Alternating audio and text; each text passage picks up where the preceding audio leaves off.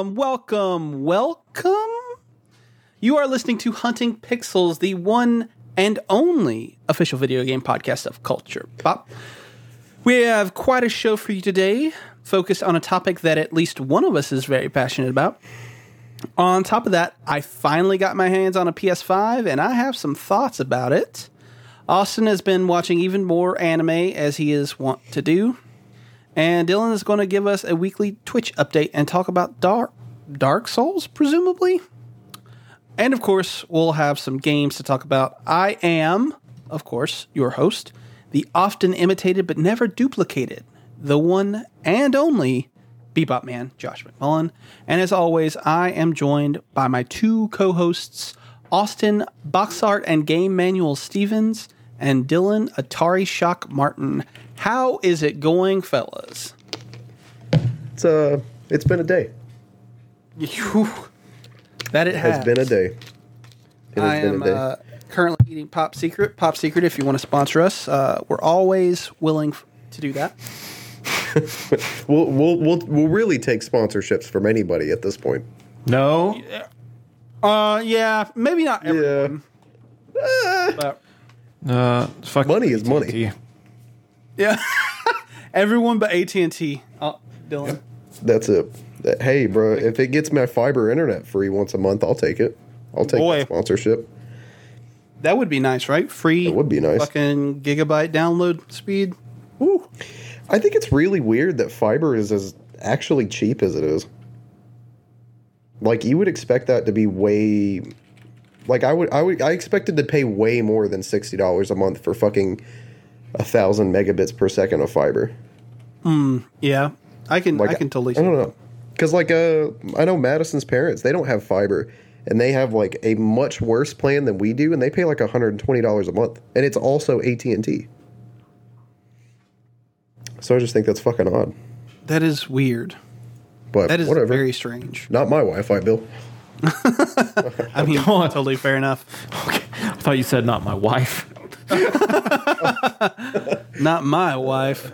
He is that. Um. Oh well. Uh, would you guys believe it?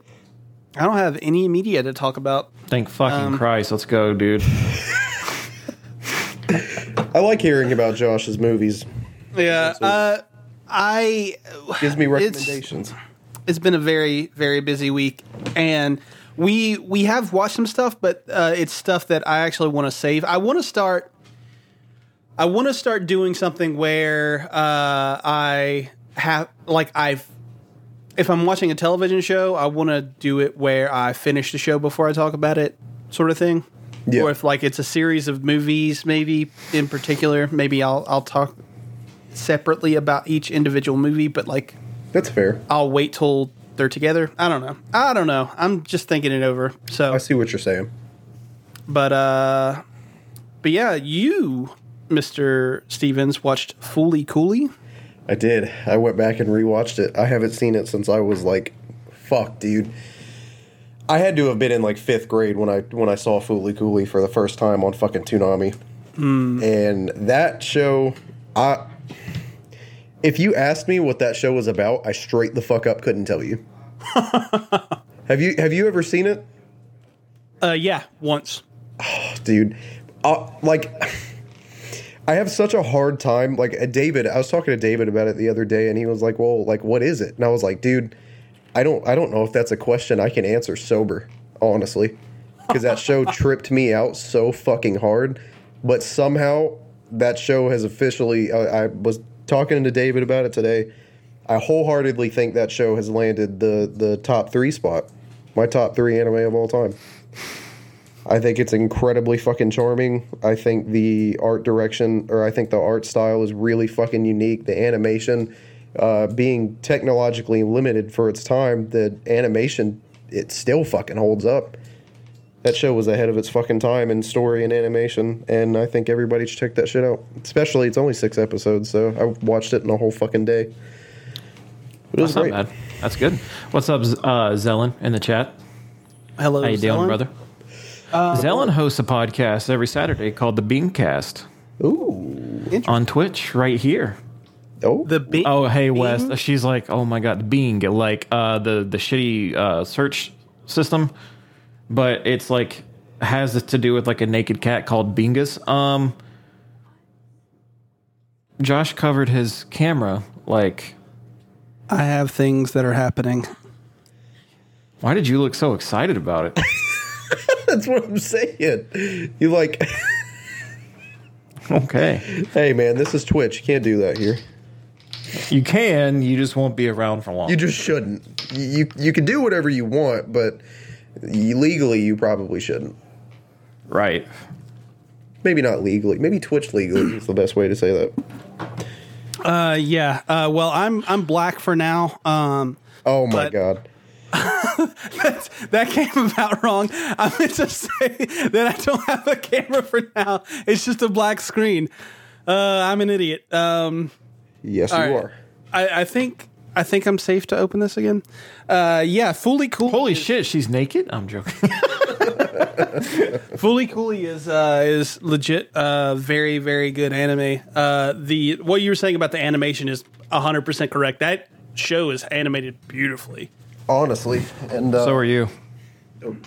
I'm very animated. I don't know if I would say I'm beautiful. I was talking to Austin, but Oh, Fun fact: uh, Fooly Cooley is animated by Gainax, which is the same studio that did uh, Gurren Lagann and Evangelion.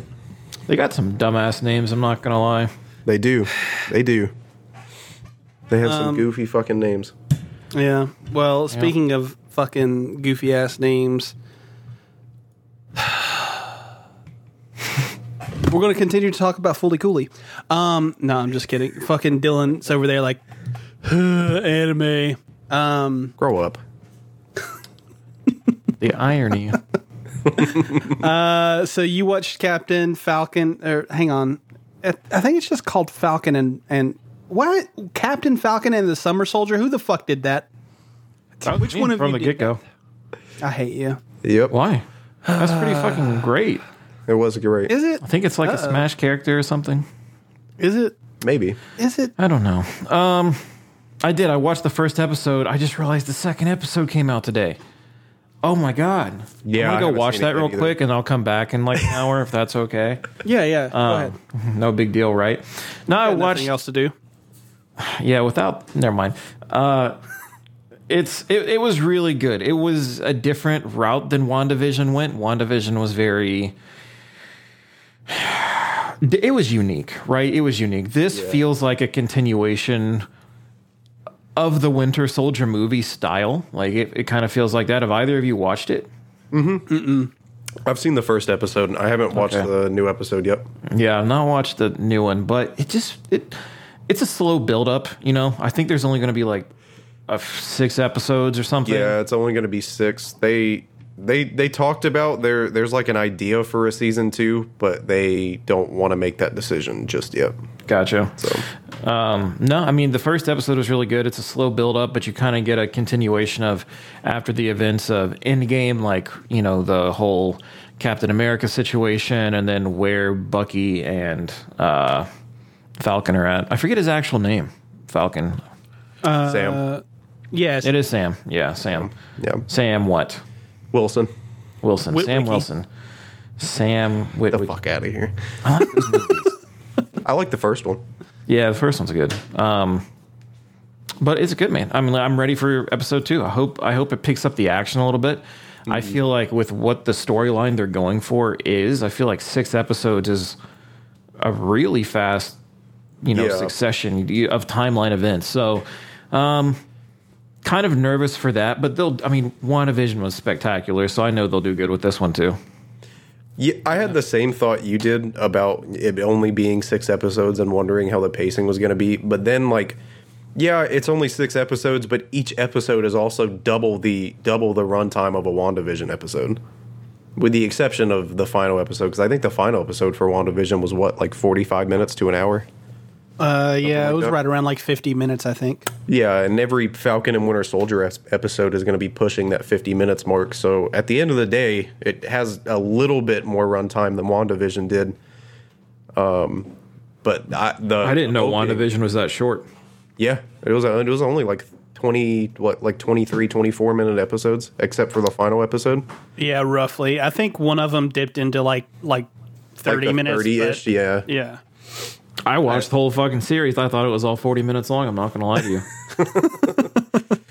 the opening sequence uh, for falcon and the winter soldier was fucking incredible with the fucking helicopters and shit that was really Mm-hmm. cool i know josh you said you haven't seen it yet No, I haven't watched it yet. Um, Pretty I've heard that good. it's got great production values, like very similar to like actual MCU movies. and it um it, it dealt it, it very subtly dealt with a lot of like really heavy topics. Um like you had sam wilson dealing with you know the grief over the whole captain america situation. You had bucky basically dealing with ptsd of all the fucked up shit that he's done in his life. And I, th- I think in the bank scene, I might have misinterpreted what was going on, but in the bank scene, there was like a like a subtle hint of racism as an issue. I, I could be misinterpreting it, but that's what I took from it anyway. But uh, it was really good. I was surprised.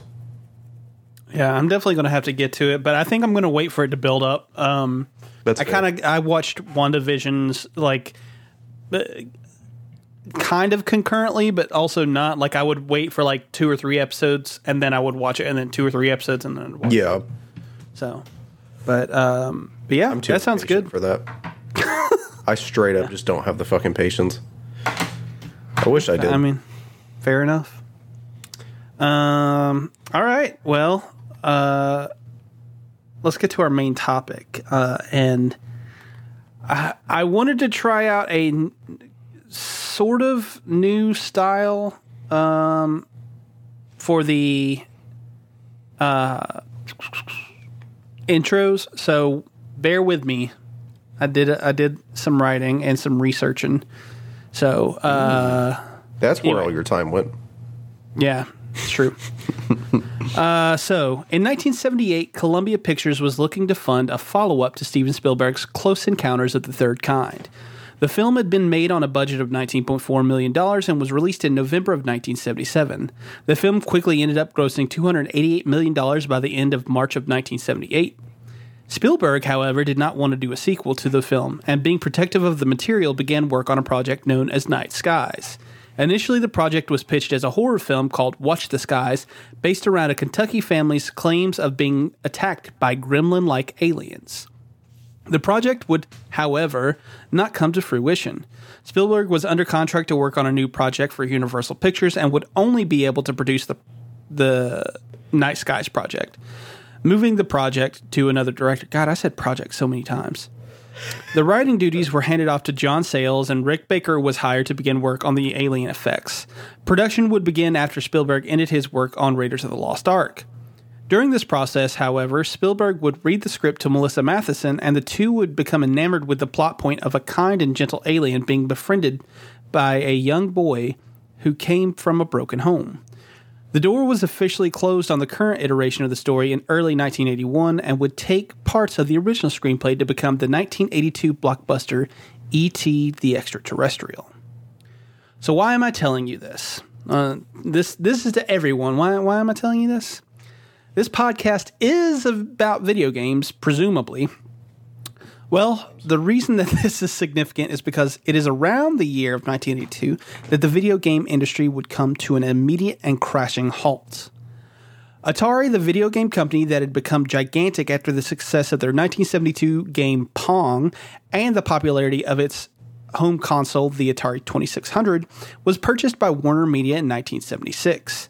This was significant because the company grew its worth from its original $28 million price tag to roughly 2 billion by 1982. Then, in the final quarter of 1982, the earnings from Atari took a dip from the projected 50% growth to only between 10 and 15%.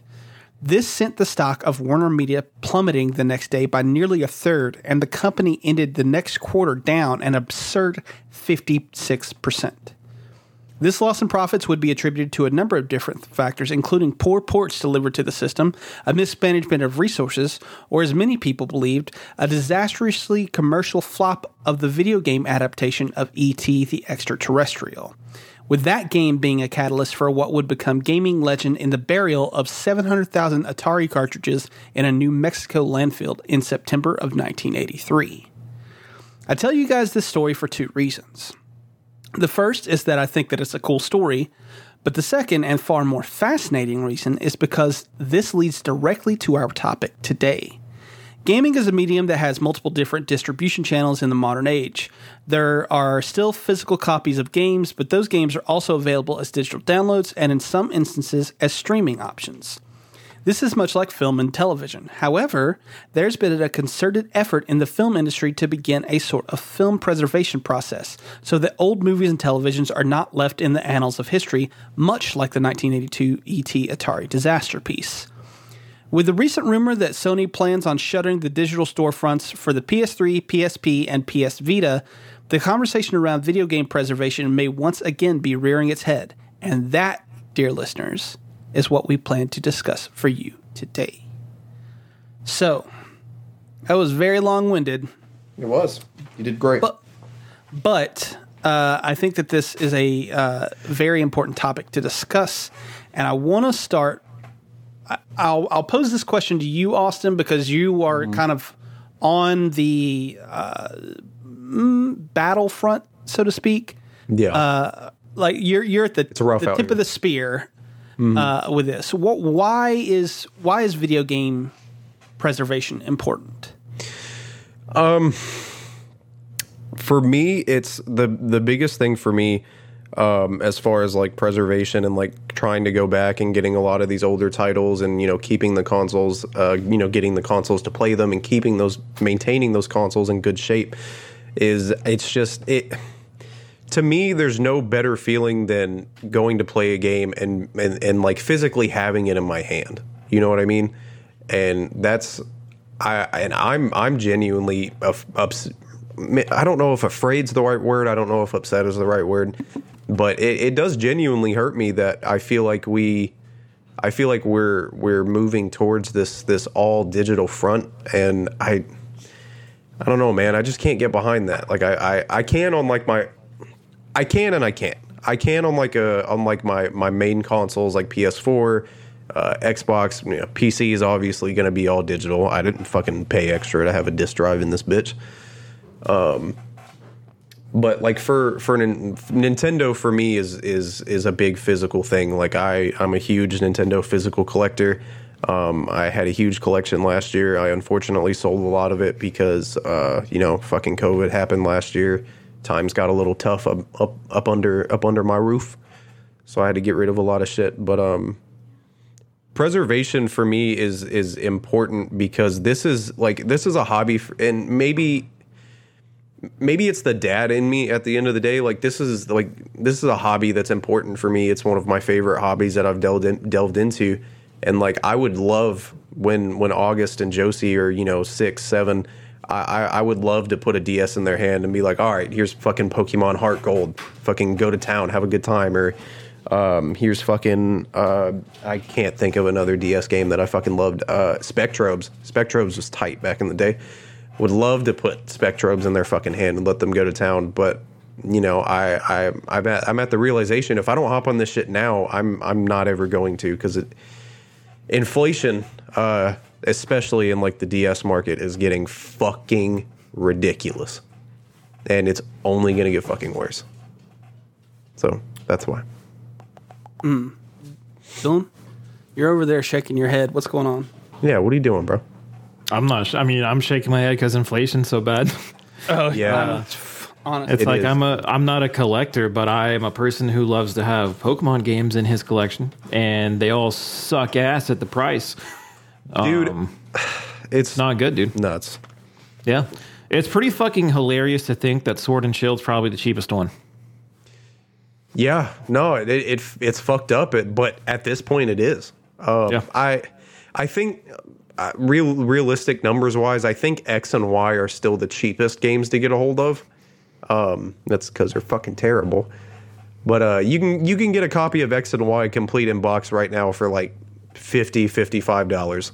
on on eBay and and you know uh, That's still brand new game price though. Like Yeah, it is, dude. And I'm sure I'm sure you can probably find Sword and Shield for 30 fucking bucks somewhere at this point. Um, my my issue. I mean, it's not really an issue. Mm-hmm. Outside of Pokemon, I, I'm really not a collector Yeah. of any type. So to me, I'm like all gung ho for the digital world, but Mm-hmm. I haven't really taken time to consider. You know, the that's a big step. You know, Yeah, we've played games on uh, physical copies for our whole life, so if that were to happen, and I don't think it's going to happen soon, I still think the next Mm-hmm. generation will have some kind of physical release, but I still think digital's It's it's inevitable. it's inevitable. It's Honestly, Thanos, right? it is. I mean, it's it, it's coming. Um, but Yeah. For me, it's fine. But that's only because you know I'm not 20 years into the future, like reminiscing, like man, I really miss when games were you know on physical something. Mm-hmm. So. I don't know. I'm looking at it from that, but you as a collector are probably like son of a bitch.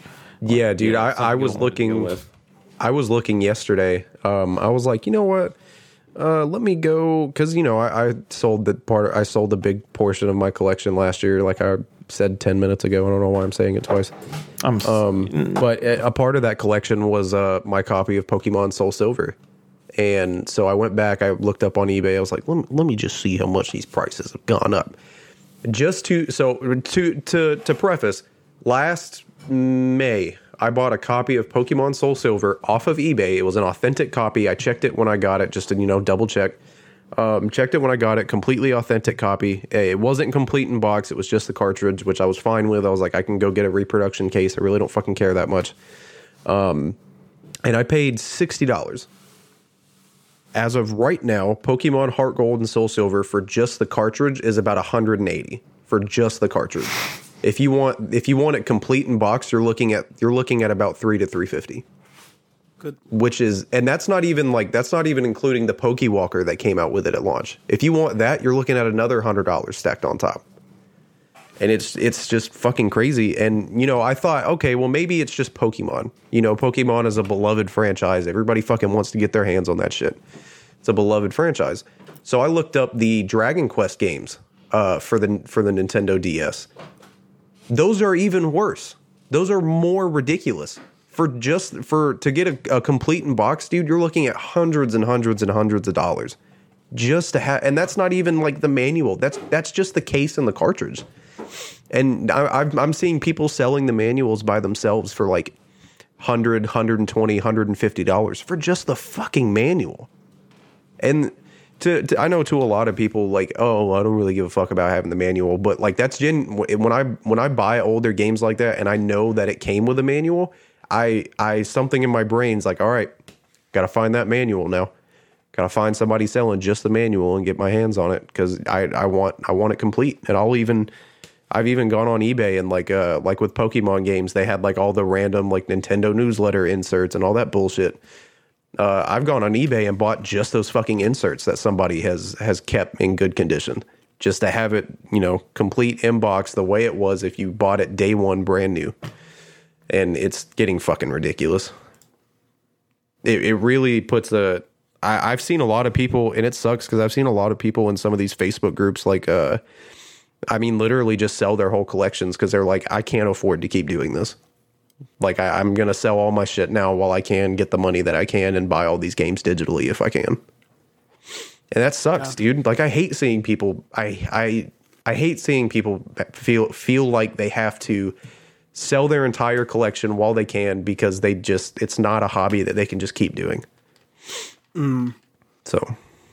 There's so I think you pointed out something that I have written down here that I think is probably helping to fuel the the inflation of everything. And that's mm-hmm. that like the only real way you can play a lot of these games that like people love from back in their childhood or like even just like like you were saying like with the with the DS and the 3DS and stuff like that it's obsolete technology. And they're not they're not making more new ones. So like mm-hmm.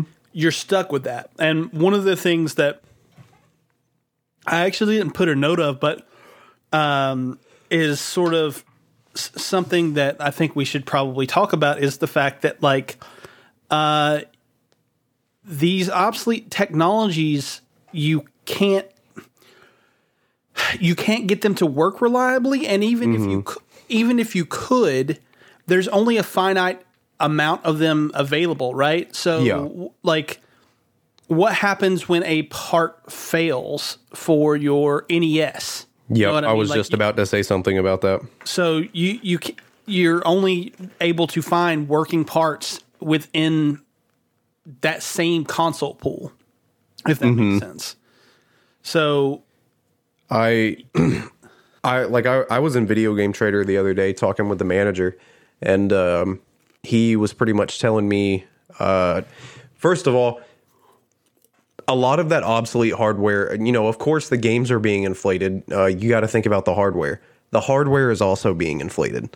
Um, you go on eBay right now, a 2DS XL is going to run you about two hundred and fifty dollars. When those things were hundred dollars retail a, a 2DS is going to run you about 150 while a 2DS was what $60 retail I think? Maybe and maybe 80 I think it was 80 um uh 3DS XL is going to run you somewhere somewhere in the $250 range uh, I was lucky enough a couple weeks ago to get one from a coworker for a 100 bucks it was in great condition 3DS XL perfect everything works fine um so that was dope I'm able to kind of get back into my handheld shit but I was talking with a manager at Video Game Trader, and he was like, "Yeah, it really sucks because I had a guy come in today that was like, "Hey, um, my child dropped my 3DS and it busted the top screen. Can you guys fix it?" And he was like, oh, "We can't. We can't. You can't order parts for it anymore." So he was like, "Your best bet is to go on eBay, find somebody selling a defective, broken unit, bring it in here, and maybe we can salvage the parts." But other than that, there's no distributor we can get these parts from anymore. yeah, and didn't Nintendo just cut off uh, Mm-hmm. the uh, the repairing for the 3DS? Yeah, because uh, Nintendo, uh, according to a statement from from Nintendo, they, I mean, they can't even have the parts manufactured anymore if they want to. It, it's just financially not worth it for them anymore. How much did you say the is it a is it an original 2DS or is it the 2DS XL? 2DS XL, the last time I looked at it was it was between 150 to 250. So was that the one that like it's the new Nintendo DS XL, like the one Yeah. that folds? Yeah, So when it was launched, mm-hmm. it was one hundred and forty nine dollars. Mm. So I'm wondering if the original the original 2DS, like the ugliest sin 2DS, was one twenty nine ninety nine. really? I felt I felt like I remembered it being. Cheaper. I thought they were cheaper too. I was that's why I looked it up. Hmm. It said introductory price was one thirty. I think prices went down after a while. They were because- bad. because I specifically remember being able. I specifically remember on Josie's second birthday. Um, I, I I went into GameStop and they had like the cool red and white Mario 2DS for like eighty bucks, brand new, and I was like, all right, fuck it, yeah, I'll buy it. And then even last year, dude, last summer, I was able to go to, to my local Walmart and they still had the uh, the purple and black Mario Kart uh, 2DS XLs. They had those on the shelves for a hundred bucks. And now, dude, ugh, good fucking luck. if if if DS and 3DS collecting is something you want to get into and you haven't done it by now, good fucking luck Yeah, because I feel your fucking pain. And it's not for great. real. It's not great. in a way, investing in that stuff now is like investing in smart stocks. Like over time, It honestly you build of the right portfolio. Like you're going Yeah. to make a, you could make a huge sum. It honestly cool. kind of is. I'm I'm I, I would be completely lying if I said that while I currently had the excess spending money, uh thanks Joe Biden. Uh it, I'm I'm super tempted to drop two hundred dollars and buy a complete inbox copy of Heart Gold because I know the value of that game specifically is only gonna go up. And that that's just kind of Pokemon's thing as a whole. Their values never decrease; they always just increase or stay the same. They never really drop. But then again, I'm I mean once cuz you know, the pandemic's not over. We're still not fully back to normal as a society. Uh maybe then again when things get fully back to normal, a lot of these people cuz I imagine one of the biggest p- parts of inflation was just, you know, when people were stuck at home last year, they couldn't leave. They were like, well, fuck, let me go play all these games from my childhood. And then all these games started, you know, all these older games and older consoles started being bought up. So people realized, oh shit, people actually still want these. So let's, let me creep this price up, see if somebody buys it. Somebody bought it. They're like, okay, let me creep this price up again. Somebody bought it again. And, you know, they just keep going up and up and up until they eventually don't have anything else to sell. So I'm wondering if you know maybe when things go back to normal, maybe the inflation will kind of drop. Maybe people will start selling all the shit because they you know just don't want it anymore for whatever reason. Maybe maybe the market, the secondhand market, gets flooded with an influx of copies. So that's hoping. I doubt it, but I'm hoping. Yeah. um, another thing that I wanted to touch on, and this is, uh, I'll I'll ask this of Dylan because he's a little bit older. I think Dylan, you you're closer to my age, so I'm saying like you you have more experience with older titles than Austin does, right? Mm-hmm. Yeah. So like one of the things that I have run across in like stories and stuff like that is that another reason that uh you know we need to be looking into this is like there are complete losses of source code for a lot of these games. Like for instance that 1980s game crash like a lot of those atari games you can't find source code for. So there's no way to emulate them or anything like that. And even even newer stuff than like the 80s like for i have written down here final fantasy 8 they remastered it but uh, the only way that they were able to do that because they had actually lost the source code was they went to a completely different version of the game. They went to the uh, I think it was the Windows version or the PC version or something like that, and then rebuilt the game using that code, which is completely different from the uh, the the PS1 version. And so, like, I don't know, but I, I guess my question to you is like, wh- I, I don't even know what my question to you is. I mean, I kind of understand your question without it being a question. I almost feel like it doesn't matter. Uh, but and I hate saying that because I mean, but in some way, shape, or form, like, what are we going to do with that original code? Are we going to release a multi pack of the original, you know, games from way back when, or are we going to take what's been going on recently? And if we remaster a Spyro or a Crash or a Demon Souls, if it's not going to be built from the ground up, um, it's sad because I mean that was like that's a that's a moment in history that's essentially wiped because we know it exists and I'm sure there's video footage of it of course, you know, especially like if you look at people like Angry Video Game Nerd, who that's all they play are those old games from Yeah. way back in the day. Um, there's always going to be some mm, resonating echo of it somewhere, but I don't know if it matters as much anymore. If historically, yes, it matters, but I don't know. I think I jumped on this digital like I'm all for it right now type of thing. So I think it's really easy for me to say that I don't care about where the codes go. It sounds it feels wrong saying it. I can't even lie. Yeah. Like it feels wrong saying it, but I just wrong don't. hearing it. Yeah, no, I mean, if we're, I mean, see, but then again, that's because, like, if we lost the original source code for Pokemon Red and Blue, I'd be sad. Like, mm-hmm. truly, I'd be sad. Of course, that's not going to happen, but, you know, someone's favorite game out there is Contra, or uh, beyond that, man, look, I mean, just go far, far back. You know, someone's favorite game, it lies back there somewhere. So, you know, they could listen to the same sentiment that I just, you know, conveyed, and they're like, no, but don't forget about X game. So I don't know. It's easy for me to say it because I'm a PC only player at the moment. If I had the chance to get a PS5, I probably would. Um, but again, digital.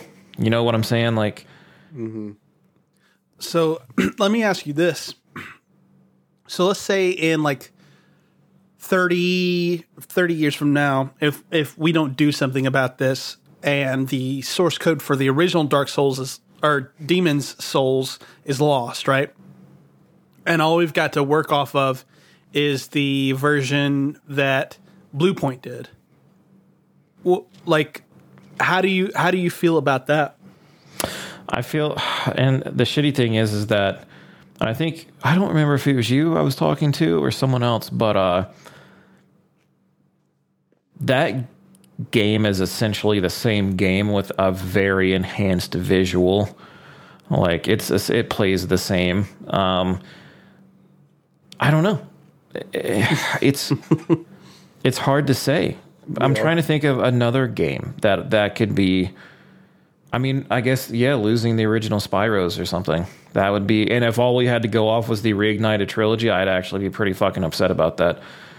Um, I think the reason that I bring it up is because uh, I haven't played Demon Souls yet, but there's something to the limitations of the software or something to the limitations of the hardware that you have for the software that you're developing. Like, this is brought up on one of the podcasts that I listen to, uh, seemingly semi regularly.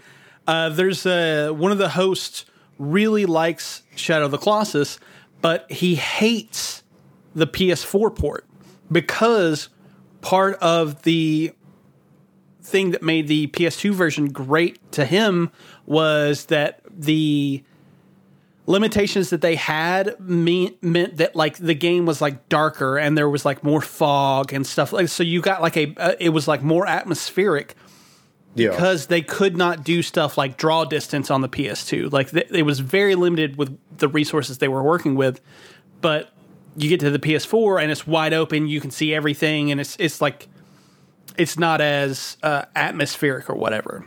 yeah. So with the loss of like the original source code, like if we if we go in 30 years from now, like and we've only got the PS4 Shadow of the Colossus source code to work with, right? We're working on something that isn't the original vision. Does that make sense? Oh, for sure. It does. Let me ask you something. Let's say let's use the same time frame, right? Let's use 30 years from now. Okay. And we've lost all the old school games. Like we have no source code for them. Do you think that we would be so far advanced that we could literally just have AI rewrite those super basic games? Like think of like how hard it would be or how easy it would be for an AI by that point, some kind of artificial intelligence to just be like this is Contra. You know, this is Metroid. Something like that. I mean, I wonder if That's a fair point. That's possible, yeah, for sure. And I'm not trying to say like it's okay that we lose source codes. I'm not, but by that point it's like I'm pretty sure we're going to have something that can just spit out a fucking Yeah. 8-bit, 16-bit, 32-bit game like it's not going to be hard. For sure. Um I don't know. But uh, just the fact that the this is going to be really really fucking morbid, but it's like okay, please bear with me. I'm being completely serious. It's like you lose your dad, but then you get a clone of your dad. It's the exact same look alike. It's like, wouldn't you still rather have your dad because that's just a replacement? You see what I'm saying? Like, even though it's it's sad that the original's gone, is what I'm trying to say. Yeah, yeah. Um, you could get the perfect clone, but you'll always know it's a clone type of thing. yeah, it's like you'll- that you'll- Black Mirror episode. I need to watch Black Mirror. I saw a couple episodes of it and it tripped me out so bad that I couldn't finish it. It's a very good show. Uh, but se- season two has an episode where a woman loses her. Uh, I I don't know if they were like boyfriend and girlfriend or like husband and wife or whatever, but she loses her significant other, and then her one of her friends tells her about this technology that brings them back to life, and it basically brings like a robot back, and it looks like him, it sounds like him, like it kind of has his memories, so to speak, because like she uploads like pictures and stuff like that. but like, yeah, I know, I know, it's No, crazy. I had such a terrible thought, and this just crept into my mind. oh God, Oh, I'm so sorry, but this is like okay. When Jango Fett died, do you think little Boba just walked up to a random stormtrooper for a hug now and then just so he could be closer to his dad? oh, that's the shit that comes daddy into my mind. Yeah. Please hold me. Oh shit. Um, that's what. Yeah, that's what I just suddenly burst into laughter because that's the thought that crept into my mind. What's tripping me out the hardest is like when you guys are talking about like losing source codes and stuff. You know, you guys keep saying, uh, you know, thirty years from now, thirty years from now, thirty years from now, but like we have games that we have already lost source codes for. No, yeah, yeah, yeah. That I mean, that's that's what I'm saying is like, If We we, already- continue to perpetuate Yeah. the system, Like uh that's why um holy fuck, I cannot remember this developer's name for the fucking life of me and I'm sure one of you guys will probably know it. Um that's why the specific developer whose name I can't remember um like when they started doing switch ports, that's why they only ported Saints Row 3 and Saints Row 4 is because they've publicly stated we don't we don't have the source codes for Saints Row 1 and 2 anymore. Oh, we can't Volition? we can't work yeah that's who it is volition. They have openly stated that uh, they don't have the source codes for those two games anymore and those games are not that fucking old dude. Not old enough to be missing source codes for. Those games are well, what saints row 1 came out in i want to say 2007 i want to say 2006 2007 Uh, somewhere around that time because it was I wa- very early 360 ps3 very early 360. oh six. So, 06. Yeah. Okay. Yeah, dude, that was only. I can't do math right now. 15 years from now? Uh, God, I hope that's right because that just was a number off the top of my head. Yeah, I Um, mean, depending on on Yeah. the release date, but yeah, Yeah, that was only, you know, uh, uh, estimated 15 years ago uh, that game came out. And we're already missing source codes for it. That's why you can't find you can't find fucking ROMs of it on the internet. At least I can't. I fucking looked. Um, so it's it's fucking wild. That was a little off tangent, but no, no, I mean, you're right. Um, You're allowed to say that when I started talking about Django and Boba Fett. anything to take take the to to steer us back on the right track. Mm-hmm. so one one thing I, I wanted to bring up is like so we're we're talking about why it's important to preserve video games, but I think we should also probably touch on how it is maybe currently being done. Mm-hmm. Um, and I think the biggest one is probably em- emulation, right? Yeah. Um, Have you guys have do you guys have any like thoughts on that? I I want to say this real quick before I, I turn the floor over to you. Technically, because of DMCA and all that shit, what you're doing is theft. It is. But because of what we stated previously with like older systems only being able to play these games and stuff like that, I kind of think it's bullshit that you can't emulate or you can't technically legally emulate some of these games because they're they're you can't find them. It's It, Anyway. it's a it's a very gray area whether it's legal or not. Um, I I know that you know people. Some people will tell you uh, if you if you have ever owned the physical cartridge at any point or physical disc at any point, it is technically legal for you to emulate that game because you have purchased it in some form or fashion. Um, it's a very gray, very gray fucking area. But uh, I actually did some research on this a couple weeks ago when I was trying to figure out if it was cool on Twitch for me to emulate games or not. Um, from what I have found, the DMCA now only protects, which is weird, and I don't know if this is true or not. This is just what I've read and what I've been able to find. The DMCA only protects specific franchises from emulation. that shouldn't be accurate. I don't know. I because I know that like um, what's the website I use? I don't know if I'm allowed to say this on Twitch, but uh, uh like ROMs Mania. That's usually where I go to to download shit to download all my ROMs. Uh, you cannot find Pokemon games on ROMs Mania. They will not put them up. If somebody uploads them, they immediately delete them um, because they say these games are DMCA protected. The rest of everything else is fair game, but these games are DMCA protected. You can't find Zelda games on ROMs Mania. Those games are DMCA protected. Can't find Mario games on ROMs Mania because those are protected. But then you can go and download like Mega Man Star Force because nobody fucking cares about that. No big name company fucking cares about you emulating that anymore. Um, which is super fucking weird because fun fact, uh, when I was in middle school, I, you know, I, you know, I was in fucking middle school, so I was learning about like emulation and stuff like that. and I like I I think I had all six Battle Network games downloaded on like my mom's desktop, and um, my mom actually got an email from AT and T saying that they have been monitoring our internet usage, and saw that I downloaded those files, and if they weren't deleted from our hard drive within a certain span of time, that she would be fined over eight hundred dollars. Dude, I think I saw that for uh it's like when we would other people would pirate movies. It's like you you would get like some kind of fucked up email or maybe it was even Yeah. the mail itself. I don't know, but it was hilarious. It's like what are you going to fucking do? I pirated the Yeah, last Airbender once. The the thing that bothers me about that that that entire situation with the copyrights is like, bitch, I'm not fucking selling it to anyone. Like you mm-hmm. own it for selling purposes. I just want to watch this shit. Fuck you.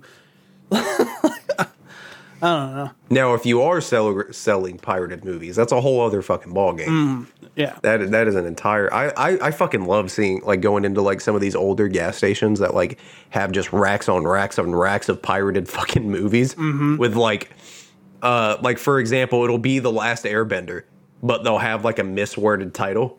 That way, you can't say you can't say it's the Last Airbender, but then you take it home and watch it, and you're like, oh shit, this is the Last Airbender. I'm sorry, that's my only example. That's the only movie I've ever pirated. Um, it's a fucking terrible movie. Such a bad. I'm sure Dylan probably thinks that movie's worse than I do. I have never watched it and I will never watch it because it does not exist. Netflix is about to do the same shit twice, so it doesn't matter. Yeah, but at least Netflix is doing it with the original creators. The original creators left the show because of creative differences, so it's going to suck ass. Yeah, it's going to be a bad idea. yep.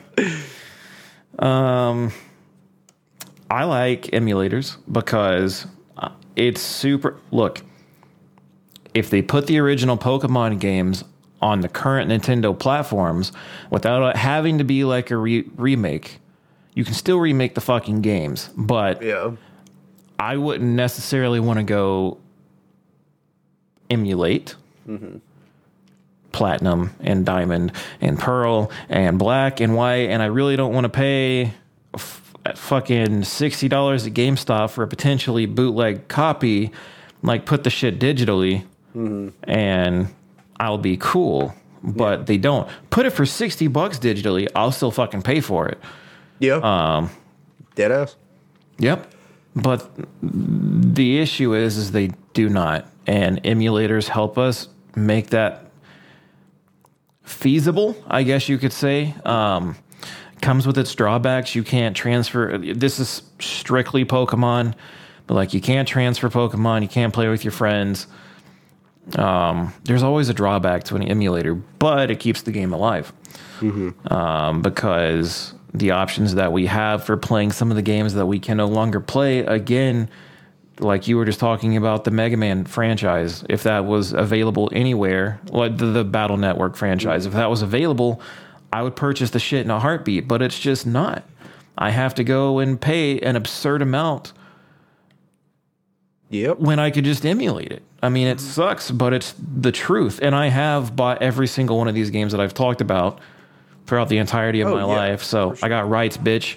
But um, no, I mean, emulation's fine with me. It's So it makes games readily available. I I have a question for the two of you, and I, I want to know how you guys feel about this specifically. How, what's your opinion on people selling like um, uh, on people selling like reproduction cards for like Game Boys and like Game Boy Advance and like DS and shit like that? I mean, if they fucking work, dude, I I've I've gotten my hands on some Pokemon cards that that work literally just like the authentic. You can still connect Yeah. them to authentic copies, trade with your friends. I'm pretty sure I have some. like that. Yeah, Yeah. I've had a. I, I bought a fake copy of Emerald for eighty bucks not too long ago.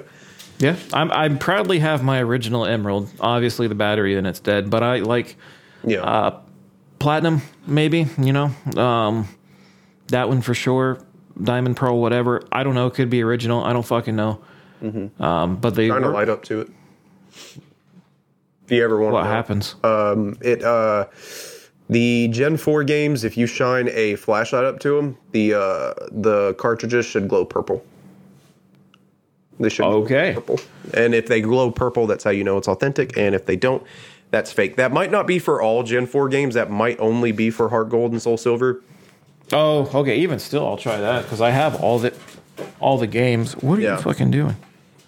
Um, whether they're uh, what are they called? Reproductions. Repos or not? Yeah, I repo sounded wrong. I'm fine with reproductions as long as, and I, I know it's probably technically in a gray area, not legal. I, I'm fine with a reproduction as long as as long as when you're offering to sell it to me, as long as you let me know it's a reproduction, I'm fine with that. Yeah. cool. Yeah, I don't want to think I'm buying an original thing and then I get a not original thing. Exactly. So I, as long as there's some kind of, and typically that's the cool thing about eBay is eBay has gotten so fucking strict about how how they operate. Yeah. Um, a lot of these people selling reproductions, they let you know in the description, this is not an authentic copy. This is a reproduction. That's why you're Yep. paying twenty dollars for a Heart Gold cartridge. It is a fucking reproduction. Because eBay is super fucking. I, I fucking love that they are now. They're super strict. If the, if the item you get does not 100% match the description, you get your fucking money back like that. It is fucking awesome. What's the uh I forget what it is. It's like you recently were playing something that's like a spiritual successor to Pokemon kind of. It's like uh it's pl- played yeah, it's played in like a Pokemon style, but it's some fan-made shit. I Oh, uh, Xenoverse? Was that it? maybe. And it was like you walked around like a Pokemon game, right? Yeah. Yeah, because that's the next thing that's on the list is unofficial fan makes and stuff like that. Is that what you're talking about, Josh, in something of that regard? Yeah, yeah, that's definitely something. Uh, I mean, technically they're not like the original games, but yeah, Yeah. for sure. Raw fan Max make are incredible. fan remakes or or just even fan versions of games, Yeah, like for sure. Uh, uh, the other thing that I had, had put on here with was with with patches because fans will also do this too.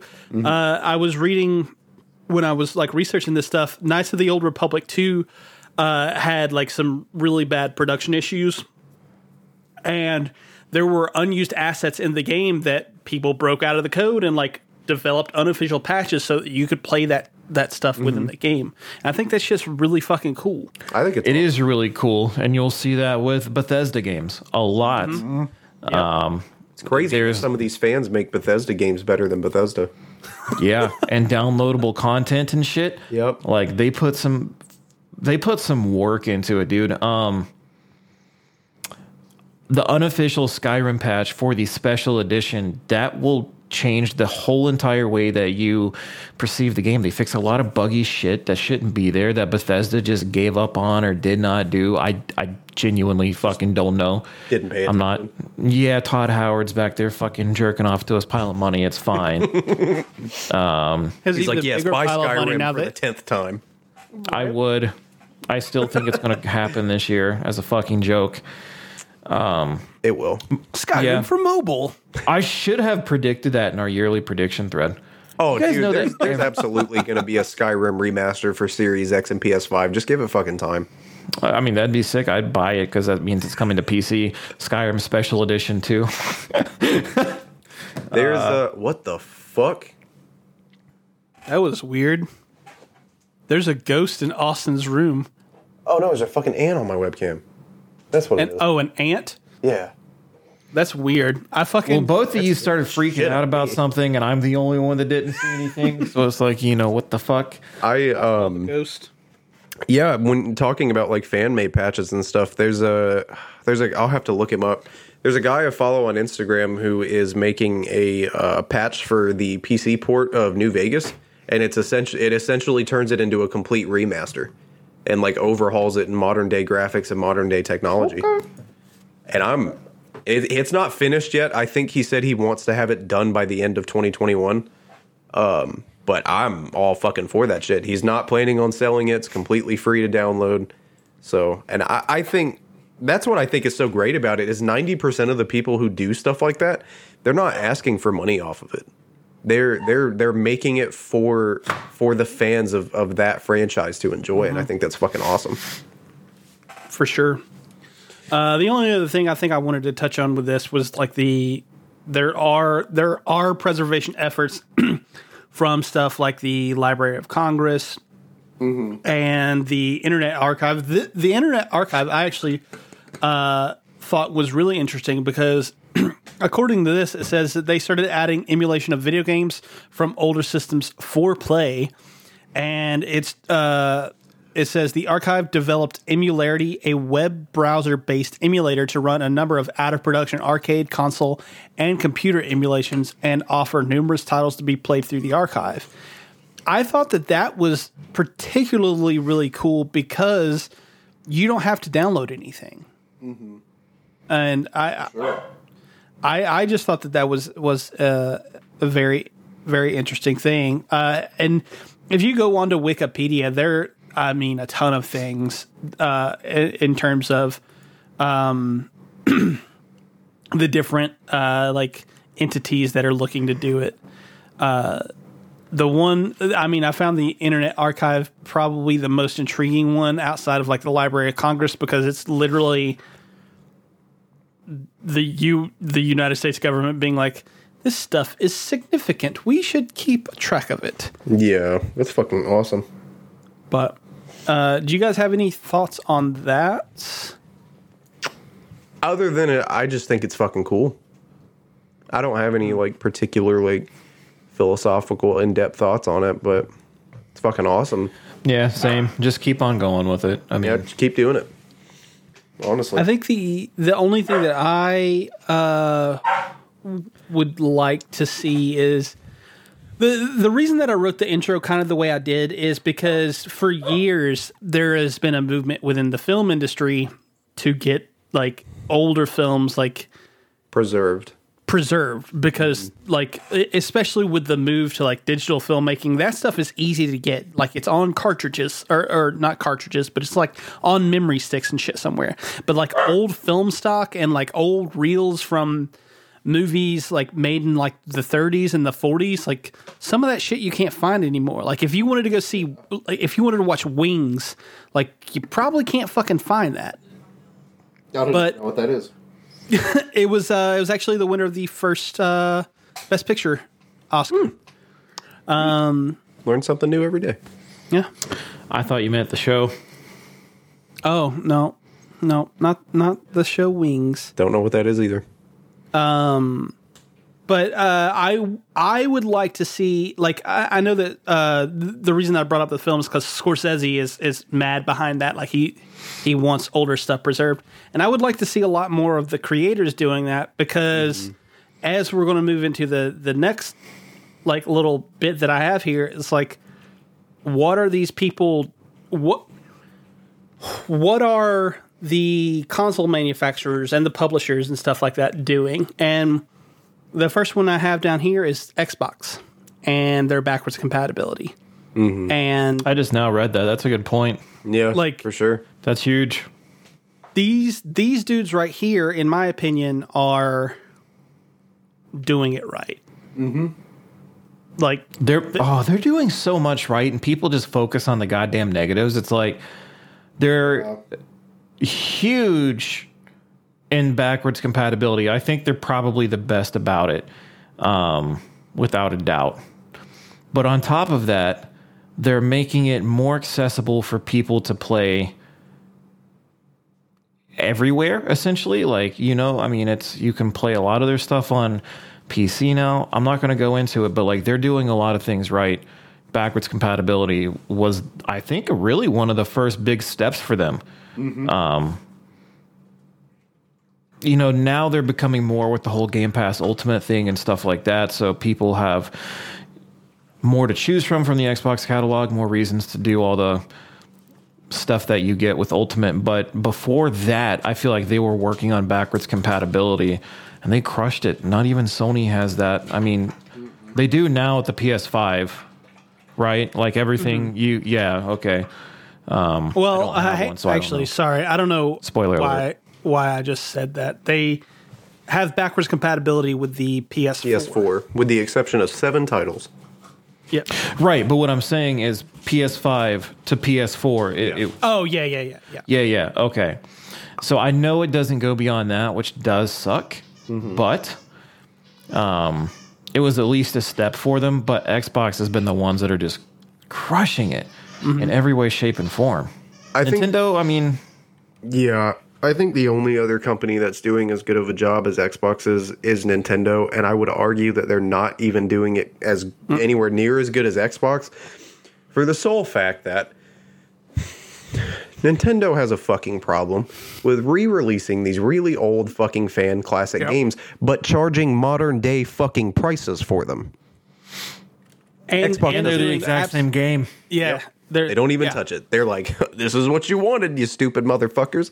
This is what you get." And then I'm over there with my wallet being like, I am a stupid motherfucker. same. I bought 3D All Stars twice. So same. yeah. No, wait, why did you buy it twice? Because 3D All Stars, when I sold like uh, when I sold a big chunk of my collection last Oh, year, 3D yeah. All Stars was part of it. And I, I, it's going away after next week. It's gonna, they're not, it's gonna stop production. So I wanted to Until they bring it out of the vault again, like in Disney. like 10 years. Yeah. Uh, fun fact, Josh, I don't know if you care about this or not, but I saw this today. I need to stop saying fun fact on this podcast. But, um, uh, that the the Fire Emblem game that they released back in December, like the it's also first, going away. Yeah, it's also going away. So if you want to grab that, might want to might want to do that. I need to. Uh, I I would consider that uh, because it's relatively cheap, but Yeah, also like those games are really fucking old. yeah, they are. I'm gonna buy it. I don't know. I'm I'm still holding out to see if I can find that big collector's edition uh, that they made Mm-hmm. for it for a good price. I still kick myself in the nuts daily that I canceled my pre-order on mine. Didn't you cancel it for Cyberpunk? Yes, sir, I did. yes, sir, I did because I Bad didn't decision, have the Austin. extra money because I didn't have the extra. I didn't have the extra money at the time. Really, the entire uh, last quarter of last year was fucking rough for me financially. So I really didn't have the extra money to get both. So I was like, "Well, let me cancel this and get Cyberpunk." That was a terrible fucking idea, and I hope I never do that again. Yeah. Uh, so well, I think we're all in agreement. The, the only thing I think that is holding Xbox back with their backwards compatibility efforts is that they don't have everything. And I know, I know that that's impossible. Like you, you can't go back and have them. Yeah, every single fucking thing. Yeah, yeah, and and uh, they said like w- when the Xbox One came out, with the exception of the backwards compatibility to 360, I think it was, with the exception of that, or or no, not even not even Yeah, that. no, I think even that. when they came out, they were like, "This isn't possible," but then Yeah. they found a way to make it possible. And they kept adding more and more to the list as time went on. Yeah, and and like I, what I was gonna say is I like I recognize you can't go back and like you you're not gonna be in like able to Yeah, bring back sure. like NFL 2K. Uh, I, I don't know. NFL the NFL 2K games from like you know Yeah. the early 2000s. You're not going to be able to do that. You're not going to be able to do it with every title. But like there are ones that I think are like noticeably absent that I just I don't understand why they're not backwards compatible. Like stuff like uh, Blinx the Time Sweeper, or uh, what what's the Crimson Skies? Like I don't know why that's not backwards compatible. The first So- blink, the first Blinx the time sweeper is backwards compatible. is it? Mm-hmm. Because I I've never been able to find it on the store, but ma- maybe It's not I on the haven't- store, but you can pop in a disc and it'll play. Oh well, fuck that. I don't. Um, The second, the second one is not, but um, I actually think I just uh, I saw Blinx the Time Sweeper at Video Game Trader last time I was in there for like ten bucks. oh well, maybe I'll maybe I'll check that out. Yep, but the first one Um, is for sure backwards compatible. Okay. Maybe I'll look into that. So uh, that that's the only downside to Xbox. The the one thing that like you guys were saying like is fucking annoying about Nintendo is the fact that they keep repackaging their games to be sold at, like you said modern day prices. Now, real quick, Austin, to be fair, in 1992 when you were buying Super Mario Yeah. World for like 80 bucks, like Yeah. in modern money that's like 160. like Yeah, to be fair, on be their fair, part, But um, but the one thing that I think they are uh, doing similarly to Xbox that I think is a good idea is if you have the Nintendo Online, they have the NES and SNES like libraries where you can play those games on your Switch. I think It- they're bad lineups though. I, oh well, yeah, yeah, um, but they're they're constantly adding new Yeah. titles to it. So like, there are games on there that I think that are noticeably missing. Like, I don't know where the fuck Final Fantasy six, yeah, Earthbound, Final Fantasy six. Uh, I mean, th- there are a ton of titles that are missing, and I'm like, where the fuck are these guys? Like, what are you doing? To, But to, to be fair with Nintendo, a lot of the titles that are missing from the NES and SNES collection, if you have a Wii U, they are purchasable on the eShop for like Yeah, well, yeah, yeah. $10. yeah, but how many people own a Wii U? I do. I wonder what uh, Sega's conservation efforts are like. yeah, that that's an interesting. I I haven't even looked. Probably into that, none. To be honest, I with hadn't either. Probably none. That's what I was thinking. Is probably next to none. I don't think anybody cares about them anymore. I don't think I they don't. care about themselves anymore. Crazy Taxi and Sonic. That's all I know. Fucking Yeah. crazy taxi, bro. I haven't. Now, uh, you bring up Crazy Taxi, and there is something that I probably, I, I don't think I actually put down in the list, but some of the things that I think it's important to note about with with the preservation is some of this stuff was made with like licensed music and stuff like that, like Crazy Taxi, for instance. And I'm not sure that you're ever going to be able to get those games emulated because Yep. you would have to renew those contracts and stuff like that.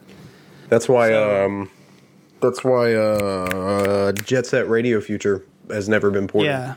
because um, they're the company that did their the the record label that did that handled the soundtrack for Jet Set Radio Future went bankrupt and was purchased, and a lot of their they sold the rights to a lot of their songs, which unfortunately, a lot of the songs they sold were included in the soundtrack for Radio Future. And uh, surprisingly enough, uh, Disney bought bought them and vaulted them. Oh, So of course they did. yeah, so that's why you know every I always see people bitching on Reddit about why you can't you can buy Jet Set Radio on Steam, but you can't buy Future, and unfortunately, that's why. Something I haven't thought about in terms of like conservational efforts. Imagine losing the code for I mean, Crazy Taxi's fine. Um, trying to think of another one that would stand out. I mean, fucking Pac Man. Okay. Yeah, Mortal Kombat, like the older Mortal Kombat. Mortal Kombat. Everything that I'm saying, though, there's an arcade machine of it. yeah, mm-hmm. So that would be a huge part of it too. It's like imagine we lose everything for Crazy Taxi, but the next thing you know, now we're going to go try and find a arcade machine with Crazy Taxi inside of it. Just to, s- eh, do you think the code is just vastly different? You know, for uh, for an arcade machine, or do you think the base game is still there? I imagine it would have to still be there. I imagine it wouldn't be incredibly different. I Pac think Man. I, I think that you have the the basis of the game Yeah. in the in the machines Right. themselves. But uh, one of the when I was researching this, uh, let me let me pull up my article again. Um, a, Atari dump.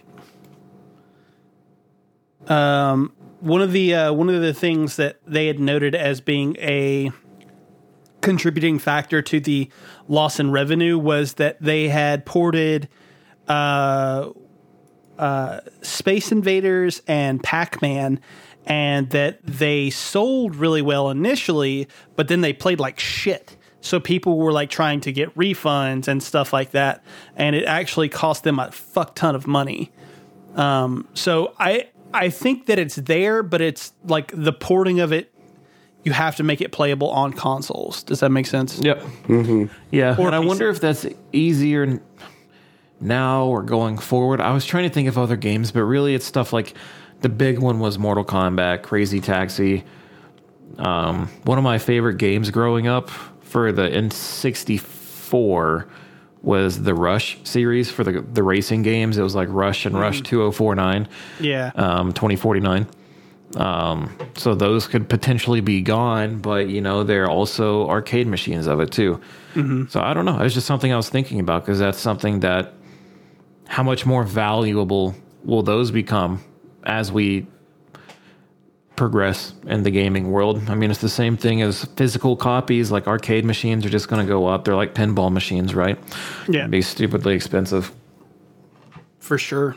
Uh, the only things that I, I, I wanted to touch on last bit because we actually I already kind of went over the video game collecting aspect of everything is um I guess to get to the whole catalyst of this is PlayStation. Do you guys have any thoughts whatsoever on on that rumor? Because I have some. It's more than a rumor, isn't it? I think it Is it, it's true now, right? I think it sucks for uh, for a lot of people who are still playing those games because a, a big thing that people don't take into account is not only are buying digital versions of those games going to be unavailable, but for the games that released, uh, for the games that released in, in you know not not such a perfect state that needed updates and patches and stuff like that, with with that with that service shut down, you will not even be able to download those updates and patches and DLC anymore. So, you know, if you come into the game late after that, you're kind of fucked with a broken game, and I think that really fucking sucks. But at the same time, I you can't keep, you know, servers cost money and you can't keep servers alive forever, and that's I understand that. Um, but it, it if you have a PS3 and you've got some fucking games you love, you better make sure that shit's up to date.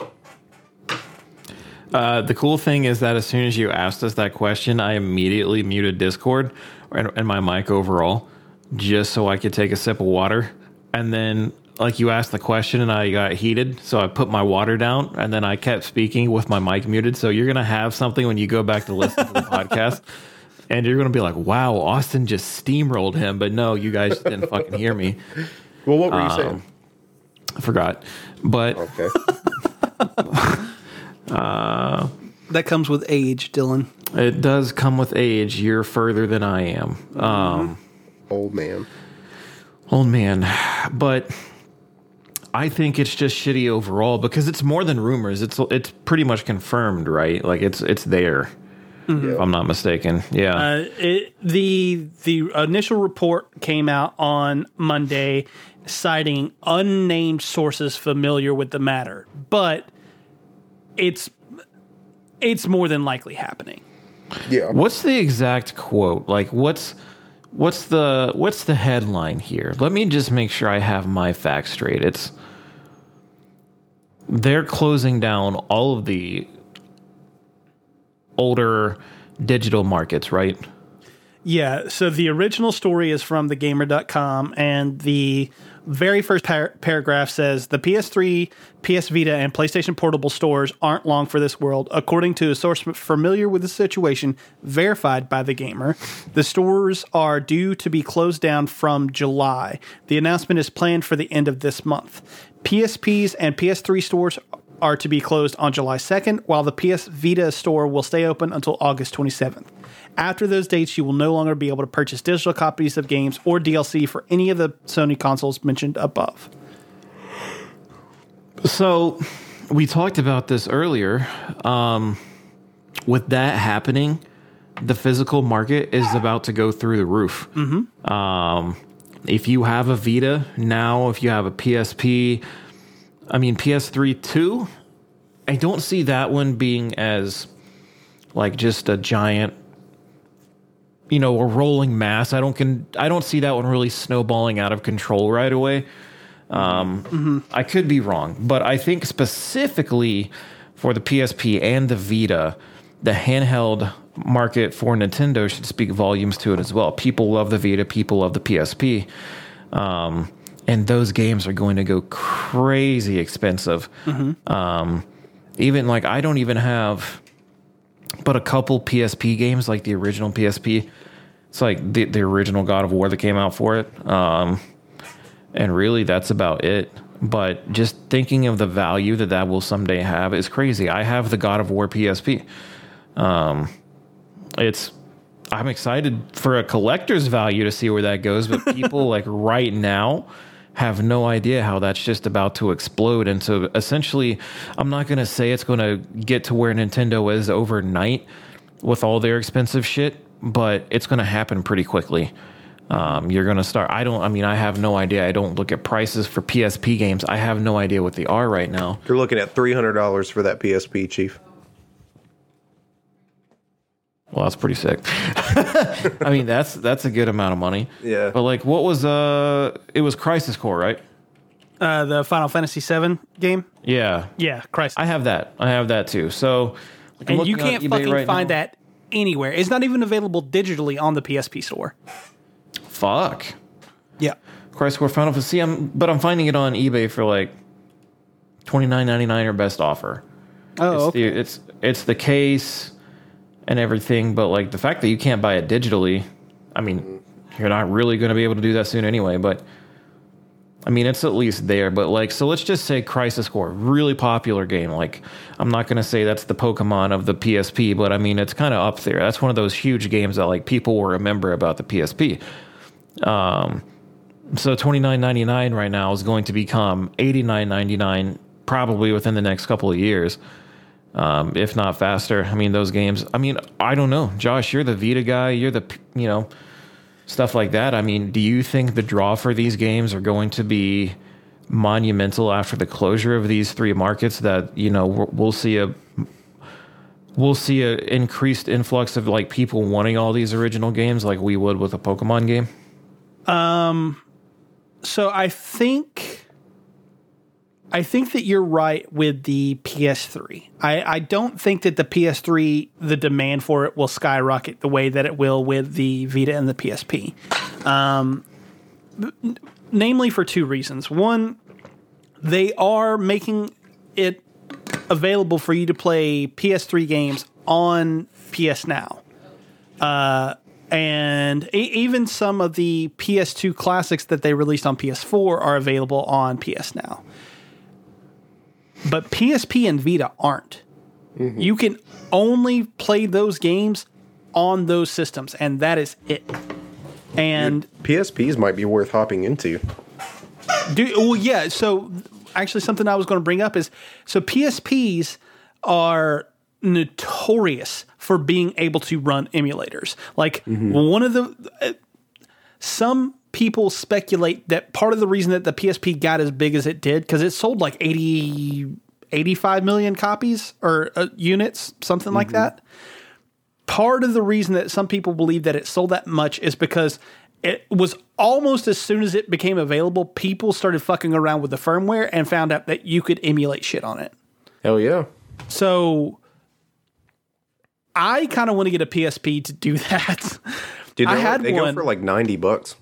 Yeah, yeah. Right now they're still relatively uh, inexpensive. I think. I I was looking at the Vita. I see them as low right now, as low as 120. But I'm not. I mean, I would have to get an actual look at that before I was like, okay, I'm going to send you 120 bucks because it could be broken or whatever.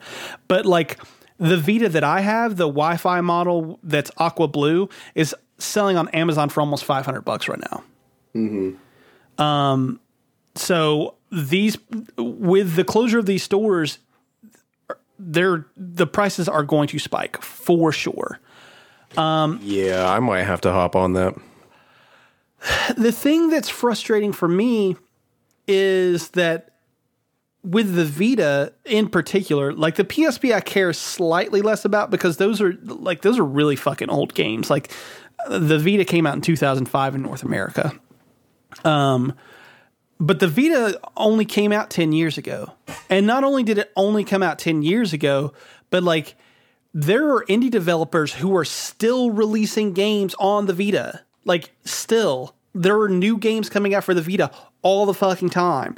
On top of that, there are Asian companies who are like releasing like Xseed and uh, uh, Falcom and and like all of these like Japanese publishers who were putting out their fucking JRPGs and their weird weird pervy weeb games on the Vita. They're still Awesome. fucking I doing love it. that. I, I thought you would like that. There, I was about to say you gotta love Steam then, because Yeah, Steam's got right? fucky shit. boy, I, I've actually found out about a game. Uh, I don't know, like three or four weeks ago, called HunniePop. Do you do you know about that game? Yeah, yeah, yeah. Okay, boy, that's something else. Yes. You must have had your fucking world. I rocked. I was like, what? Uh, oh, there was also a game that actually Steam pulled down the other day called Super Seducer 3. Do you guys know about that? I, Like- yeah, I do. what? I'm glad I But- downloaded it before they pulled it. I, uh, I no, you didn't. No, I didn't. I didn't. I just, man, uh, getting back to what we were kind of saying earlier, Xbox is kind of like doing everything right, and Sony just seems to not give a fuck at all about their customer base, at like at all. And like you can see it from the fact that they're shutting stores down. You can see it from Jim Ryan, who is the CEO, being like, "Who the fuck would want to play Gran Turismo three? Like, just because you don't uh, and, like maybe you see data that we're not privy to but like I know people who fucking play PlayStation. I know people who would still go back and play fucking Gran Turismo 3. Like I I know those people. I am one of those people. And for you to just kind of like shit on that part of your fan base is really kind of like Shitty. Yeah, I mean for lack of a better term, I Oh, Dylan's laughing. Um I don't know. I it, it just for, this is one of those things that for me has been Sony's kind of calling card since the PS3 and it's bothersome. With the PS3 they released it initially and you were able to play PS2 and PS1 games. And part of the reason that they did that was so you'd have a back catalog. But then when they noticed that motherfuckers were not buying PS3 games and they were still playing their PS1 and PS2 games with the upgraded model, the slim version or whatever, they took away the ability to play PS2 games. You couldn't do it anymore. then the PS4 was just not backwards compatible at all. Like Sony has continued to show that they don't give a fuck about you or your previous purchases, and that is really fucking annoying. I want to be in this ecosystem because I love PlayStation as a brand. Like, look at my fucking t shirt. I love the games that PlayStation releases. For the I- people listening on the podcast, it's a PlayStation T-shirt. Yeah, yeah, yeah. I forgot that we're on Twitch and also recording. but Oh, we're recording. I have a fucking PS5. I love trophies. I love like I love this ecosystem. But they don't love me and they don't give a fuck about me.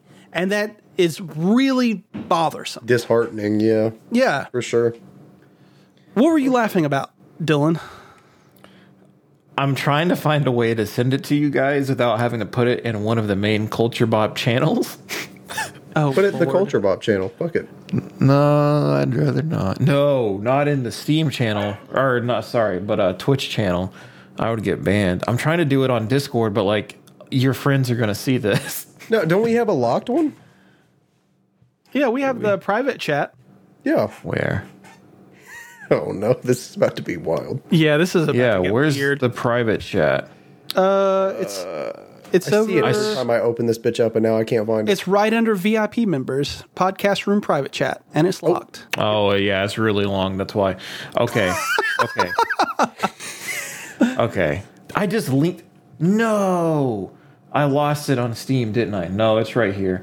So we were talking about HunniePop, and I was like, I mean, really, how much worse could it possibly be? It gets so much worse. Um, I've yep. done the dive. It gets so much worse. I'm so scared. You're not scared. fucking wrong. It's not. I haven't purchased any of it yet. Um, I I almost added it to my wish list. I'll buy it for you, Dylan. I would have shit my. I'll, I'll pants. gift it to you. Yeah, I would have gifted it to you too. No. Ew. Oh God. Yeah, people can see that shit. Please just please send everything you're finding right now in the private chat. I need new games to get pick up. Oh God. You, if you pick this game, if I see you playing this game, I will lose every bit of respect I've ever had. Now I really want to know what it is. There you go. So you guys can just click that real quick, and uh, so just for the podcast, um, you know, I can say it for Twitch too. I mean, it's perfectly fine. I we just can't show it. It's uh, what is it called? Futa Fix Dick Dine and Dash. Okay. It's the description that's killing me, bro. Like I like I want to read it so bad for the podcast, but I don't know that I can on Emily has a problem, and it's Oh no! No, keep going. and her friend Service. on this hybrid visual novel adventure with select animated scenes. A slice of life comedy featuring Emily coming to terms with becoming a futa and all that comes with it. I love how one of the lines in the description is one day a long meat meaty blank appeared in between her legs. Yep. So this is something you can buy on Twitch. Steam, you mean? Steam. I did say Twitch, but I think I'm having like subconscious thoughts of becoming canceled or banned. So He's like I didn't- He's like I, I want to say it, but I'm just so goddamn scared. I want to see Yeah. you stream it on Twitch, Dylan. You would see me actively get banned. It would be so cool. I would just pop it open like, "Hey guys, welcome to the stream. Today we're playing black screen." Because that's how quickly it would. Futa fix Dick Dine and Dash. Yep. Yep. I'm gonna look it up on Steam because Yeah, I linked it to you. I don't know if you guys saw it or not, but yeah, I just I have to log in through Internet Explorer and I got to do all that and just. Oh, weird. Okay. Anyway, that was a huge deviation from the. I forgot what we were talking about. Quite honestly, I don't know Uh, if it, I don't know if my search history has anything to do with it, but like the moment I type in "fu" on fucking on the Steam store, it was the first thing that came up. Whoa! I don't know why. I haven't, I haven't bought any of these. You guys can see what I buy. I haven't bought any of these. Oh wait, no, you can't. I think I turned that off. That is fucked up. Wow. The only other thing I wanted to touch on real quick, and then we can move on, is The please, futas. please move on. are there is there anything that any other high profile companies are doing that you can think of outside of say like one of the things that I put down here is Square Enix is uh, re-releasing like I was on the Switch store the other day. They're releasing their old Dragon Quest games. Like they're ha- they have Dragon Quest one, two, and three available for purchase for like eight Yeah. bucks on the Switch store, which They've is been there for fucking a while. awesome. Uh, They even, yeah, uh, I just They never even made a physical Switch store. cartridge. They made they? a physical cartridge for the. It was uh It's an Asian Asian release exclusive. Oh, okay. okay. I do have it though. It's dope. I haven't played them yet though. The uh, they're very, very old. Old. I, I think I played like the first ten minutes of the first one. and I was like, I'm just gonna go play Dragon Quest Eleven now. Yeah. But- so, uh, but I mean, is there anything that you guys can think of that anybody's doing in this space that's worth even like talking about? Dude, I don't even Thinking know. about it, not on the scale that we have been talking about. Mm. I didn't know about Square Enix. I'm not gonna lie. Uh, that's pretty cool. I I don't know because like, are you talking about like remasters or just like releasing old games and like their I mean, uh, present state? I think I think the biggest thing is that they're like a lot of the older companies are trying to make money still off of their old titles, so they are doing the re-release and remaster, Yeah, uh, right? I mean, that's bad. that That's really bad. Oh wait, no, it's not. It's just my headset. I'm I'm trying to think of who is doing something along those lines, and I can't. I yeah, Right I can't either. I mean, that's why I asked you guys. stuff. Yeah, no, I get it. Uh, I don't think so. Nothing really comes to mind. Honestly. No. of course, I'm going to think about it after we end. Yeah, yeah, probably. same. That's how it always is. Yep. Well, I mean, that was a nice little conversation we had. It was. Um, I will say, just super quickly, that Steam is a great place to play a lot of old games. Like, mm-hmm. yeah, I just is, bought Cr- for sure. Yeah, I just bought Chrono Trigger. Like, I'm super mm-hmm. excited to play that and delve into it. I mean, you can find a lot of really old games there that are just ready to play. I mean, they're that's so Steam's doing great stuff in terms of conservation. I mean, there's you can play a lot. You can play Futa.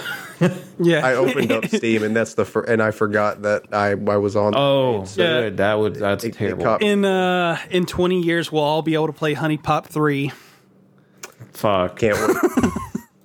Yeah, no, uh that's actually I kind of kept this whole conversation in the realm of home consoles. Uh but you're right. Like it like the one thing that I think PC has above everybody else is that you can go back and you can play old as fuck games on PC. Mm-hmm. You just can. The one thing that it has on everything else. Well, we Here's the master race guy coming out to play. We won't get into that uh, because we're going to talk about the PS5, fellas. Great, yay! I was like, why is he so sad? I remembered after that. Like, Can't wait. the console that you bought on my birthday. Can't wait. Yeah, I know, right? I'm just, dude. It's like you. It's like you ripped the wound back open and then you dumped a jar of salt in it and then sewed it back up. That's what I try to do every podcast, honestly. That's what you do. Um. All right, so I got the PS5. Uh, I've had it since what Thursday of last week. Mm-hmm. I think. so a week. Yeah. So yeah. So I've had it basically. Could have just said a week, but Oh, well, I, I was trying to think of when I actually got it because I thought it might Yeah. have been longer, but um. So yeah, uh, I got it. I set it up, and the first thing that I, the f- absolute first thing I noticed is how goddamn heavy this fucking thing is. Like it is heavy as shit. Like the the I was expecting it to be lighter than the Series X, and it was not. It was heavier. I don't know how the fuck that's possible.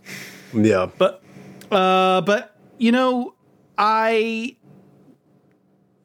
it's not as bad in person, I think, as what the pictures made it out to be, but it's still ugly as sin. I have it sitting behind my monitor so I don't have to look at it. uh and so the controller I think the controller is really nice. Like, I mean, you can see it here. It's hefty. So we're showing stuff now. Sorry, podcast. Yeah, sorry, sorry, audio listeners. It's show and tell time, Um, I guess. It's so it's nice and hefty, kind of in a similar vein to what the Xbox controllers are, and it feels. Listen, Coke, if you want to sponsor us, Uh, to explain podcast, I held up a Dasani bottle. yeah. Uh, it's. It, I think. I wonder if it would be better if we didn't explain it, like no context. They're just like, why the fuck is What he asking? the fuck? Did it? Yeah, I'll Yeah. never explain anything else Fuck it. again. but um yeah so the the controller feels nice it's it's like a nice size whereas i felt like the the ps4 controller is also kind of nice but it's a little bit on the smaller side and i've got big hands so like for me like it kind of felt a little like i like smushed together i guess like it feels a lot more condensed than this is where it's like you know this this feels good it has some heft to it. Like I, I know uh, for people who have like PS3 controllers, like they have fucking PTSD with the with the goddamn the super lightweight. Uh, what was it? The Sixaxis controller, and like I feel like that sort of like lightness carried through all the way to the PS4. Not to the same extent, but like like it still felt light, especially when you held it up to an Xbox Yeah. controller. Um, and then the haptic feedback, which was like kind of the big selling point for this thing, is really cool. Like it, I'll talk about it when I get to Astrobot, but like you can feel the different variations in the triggers for different things. Like I, I don't have Call of Duty on this because I have it on my Series X, but like I've heard that in Call of Duty, like different guns have different pressure triggers for when you're pulling the gun. Yeah. And that's fucking awesome. Like I think that's a super cool fucking thing. But I kind of think that no one is going to use this. Like it mm-hmm. not not me and and and you guys, but like developers. No one's going to use this in a, in any real meaningful way. So it's just a thing that's going to fall to the wayside, I think. What what game allows people to like pull a bow back, and the longer you pull it back, like it's harder to hold down? Which that? I mean, you get uh, instances of that in Astrobot, um, but I don't know. Maybe Kena Bridge of Spirits, Yeah. or Something. or the I don't know. Pathless, so, something like that. I know even I with Miles take- Morales, you were supposed to be able to like uh, with Miles Morales in the remaster of uh, Spider-Man, you're supposed to be able to like feel the thwip.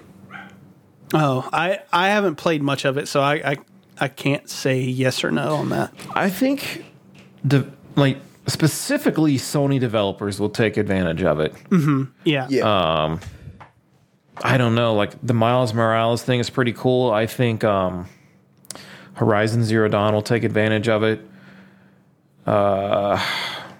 I think you're probably right for sure with Horizon. Yeah, I'm trying to think like of anything else, even um, you know, whatever comes next for The Last of Us. I mean, they could also really utilize it too. Um, but again, it's going to be a lot of those Sony developers. I think it's cool. I wish I could try it. You know, I I mean, it sounds super cool. But I think it's going to be like you said, like uh, limited opportunities because I don't think someone from like what's it? I don't think if Elder Scrolls Six comes to uh, PlayStation, I don't think that Bethesda is going to go out of their way to make that the controller special for uh, the PS5 essentially. So I don't know. Yeah, I, I It seems cool for the possibilities that you do have with it though, like with all the big Sony titles. Yeah, I I've really noticed it like for sure in the Astrobot, but I haven't noticed it in much of anything else. So it's unfortunate, but I mean it is what it is. Um, the other the other things that I wanted to, or the only other thing I wanted to touch on about the console itself is, so they changed the interface up from the way it was in the PS4, and I think to an extent it's nice looking, or well, not to an extent, it is nice looking. It is very sleek. It's very minimal. There aren't a whole mm-hmm. bunch of icons everywhere. It's it's very sleek and modern. Like it's just fucking clean. yeah. But because of that, it is a fucking pain in the ass to navigate. Like, I still have a hard time cutting it off from the software. Like, and I've I've had this thing for a week and I've been playing it pretty much nonstop because they've hidden the way that you do basic commands and it doesn't make any fucking sense to me. Like in order to turn it off, I have to hit the PlayStation button at the home screen, then I have to go down and I have to navigate all the way to the end, and then I can press to turn it off. Whereas, like with the PlayStation 4, I hold down the power button or like the, the PlayStation button on the controller, and a little menu pops up that says, Hey, do you want to turn off your PlayStation? Like, I don't understand why the PS5 couldn't have just done that again. Like, their weird designs, like, you can't find trophies. It's so hard for me to fucking sit there. Like I, as someone who likes the the metagame aspect of of video games, trying to find my trophies in this new fucking setup is hard, and it fucking Yeah. baffles me. I don't know why they decided to hide certain things away. Like it's nice that like things are clean, but at the same time, I can't get to things that I want to look at. Like if you had allowed me to customize it a little bit, like like the way you you have desk desktop icons, right? Or you can not have those. Like I have it set up on my desktop to where I can navigate to wherever I want at any time. And that's great. And I have it set up to on mine personally where it's pretty minimalistic. Like there's not a whole lot of shit all on my screen or whatever. And I can still get to what I need to get to. Mm-hmm. But this is like here, here have this clean surface, and then good luck trying to find what you need. Like, why? I don't know. It's for me, it's a little bit frustrating, especially I think probably because I've grown so accustomed to the fact that the Series X has the same exact interface as like the regular Xbox One. Yeah. So like the change is nothing. But then like the jump between these two consoles is like completely night and fucking day. I don't know. Are a you little annoying, accustomed to it now? Overall, I think I really like the PS5. I keep forgetting my mic's off. Are you accustomed to it now after using it for a week? Uh, to certain things, yes. Like I'm I'm starting to get more accustomed to learning how, like how to power it off, but it's still one of those things that like just today before I got on here, I was playing a little bit of Maneater and I went to I was like, okay, I got to get off. I got to go do some things real quick and then like I was sitting there at the main menu and I was like, "Wait, how the fuck do I cut this off again?" and I like I've been doing it for a week now. mm-hmm. So That sucks. yeah, but it could also be just getting used to like I I didn't know how to play games on PC. You know what I mean? And it took it took me a hot minute, but now like I can pretty well navigate like my Steam library and stuff like that. So Oh, yeah. I don't know.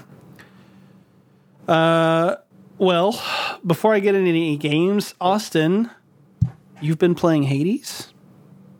Sorry, my uh, you you guys like all froze up for a hot second. I don't know what the fuck's going on. I saw Josh freeze up. Yeah. Interesting. And what did you say? Uh, I said you've been playing Hades. That's not what I wanted to talk about first, but that's fine. We can talk about that one. Well, I would I would think that you wanted to talk about uh, Rise because it's the big game, but uh, if you want to talk about that now, go ahead. no, you've already brought it up. So we're here. Okay. Okay. This is the part of the episode. I said something about it in Discord. Josh is rock hard, ready for it to happen. This is the part of the episode where I make a formal apology. Immortals. Phoenix Rising did not deserve to topple Hades in our Game of the Year discussion. It did. No, it absolutely didn't. I just did it out of spite. I mean, yeah, and that's kind of what I did it too, because Josh was being a dick the whole episode. I was not you fuck. No, you weren't. I think I was the one being the being the biggest dick by you know shafting Hades. I, I, granted, this is a weird comment to say because I haven't played the game since like last Sunday because I've been playing other shit, uh, mostly Ocarina of Time. It's forgettable. Don't worry about it. no, no, it's not. No, it's not. I got I played a little bit of it today, and I just my my nipples were hard the whole time. I I couldn't for the first two days after I picked it up. I could not put this game fucking down. Like I I, I would die. I, I would like like like when I streamed it. I guess I should start with that. I streamed it last Saturday. I streamed my first playthrough of it, like literally me starting the game for the first time. And I was like, um, yeah, I'm only gonna stream for like an hour. I'm tired, you know, blah blah blah blah blah. Next thing I know, I streamed for like three because I, I I died. I would be like, okay, this is my last run. I would die, immediately start another run. Okay, this is my last run. Die, immediately start another run.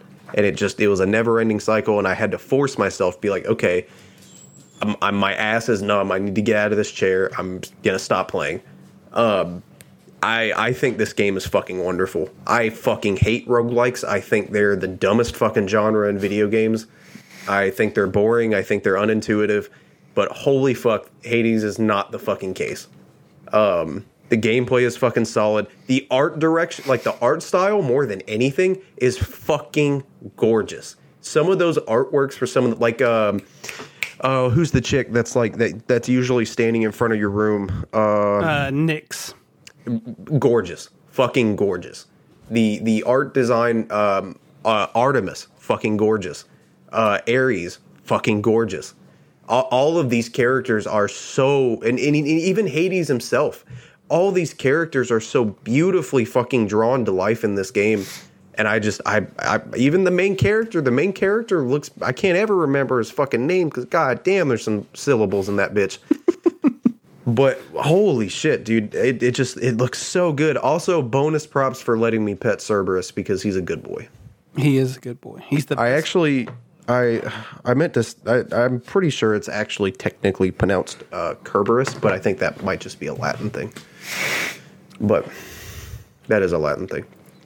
It, I mean, it absolutely deserved to win Game of the Year in our podcast, but it had to go down a certain way. Yeah, it just Um, we, we had to shaft Josh that episode. Yeah. it's uh I think soundtrack is by far my favorite thing about the game, but uh Oh, the soundtrack is fucking banging. Yeah. Um level design though and character interactions are phenomenal. Mm-hmm. Um it really does a good job. It can like just drawing you into the game with each uh, level progression or with each death. It just does a great job at it. I love it, man. I I think I've only gotten to Meg like twice, and she beat my ass every fucking time. I- but you learn something new every time too. Also, the Doom Crystal, yeah, that can go fuck itself. I hate it. It wouldn't be so bad if it didn't have the other smaller crystals that its lasers, that its beams like reflected off of. It would not be so fucking bad. And even then, the Meg fight wouldn't be that bad if she didn't summon a million fucking things to corner you on the side of the fucking map. Hmm. But I could turn on God mode, make it a little easier, but I, I really don't want to. I want to play the game just kind of like normal, you know, normal difficulty. But fuck, dude, I, I need to die. I know I need to dive back into it. It's so good, and I, especially now that it's got a physical. If you have any interest in that game whatsoever, and you haven't already purchased it digitally on the Switch, go pick up that fucking physical while you can, because it's selling out everywhere. And I promise you, give it a year, that shit will be easy uh, over a hundred dollars, easy. Definitely check it out. It's my favorite game of last year. Yep, it's it's up there for me. It it broke the top five. It's up there. It's not Persona Five, but it's up there. All right, I will tackle a game real quick before we get to Dylan's. Um, Astrobots Playroom. I played it. Uh, this is a showcase for the PS5. I really think. Uh, like, it definitely shows off. The one thing is like it showcases the haptic feedback really well. Like when you are playing there are like some uh, levels that have sand in them. When you are walking across the sand, you can feel how it like the difference in the movement. When you're there's another level that has like snow and ice. When you're on those, you can feel the movement in the triggers. this game was made to showcase what the PS5 could do. Uh, that said, it is also insanely cute. Like all of the little astrobots are adorable and they make like funny and cute little noises. Um, and part of the reason that I think that they are as endearing as they are is because there's nostalgia all over the place. The little astrobots in every single one of the levels are little Easter eggs for PlayStation's heritage. Like I think it's um, uh, the I don't remember the red. I don't I don't remember the actual name of the level, but it's it like color coded is red. Uh, there's a little um, side area as you keep moving along where people are like filming a sort of like um, I guess TV show sort of thing, but it's Devil May Cry, and there's a little astrobot dressed up as Dante juggling like a uh, uh, a little puppet or whatever with his sword, and um, there's awesome. like right, and then there's there's other little like more subtle stuff where like it's the um I forget I, again I forget the level, but it, I, I'm pretty sure it's the the blue level uh, where there's like wind blowing and then like a- at a certain point rain starts to drop down which is another thing like that the haptic feedback does is like you can feel the rain. That's fucking cool Yeah, But, that is really um, cool. but like there's a there's a subtle little like nod to heavy rain where like you go to a little um uh like bus stop thing and then it, it's obviously raining but it's like the way it's presented is like an exact thing from heavy rain on the ps3 like it's all over the place all these little easter eggs. It's really nice.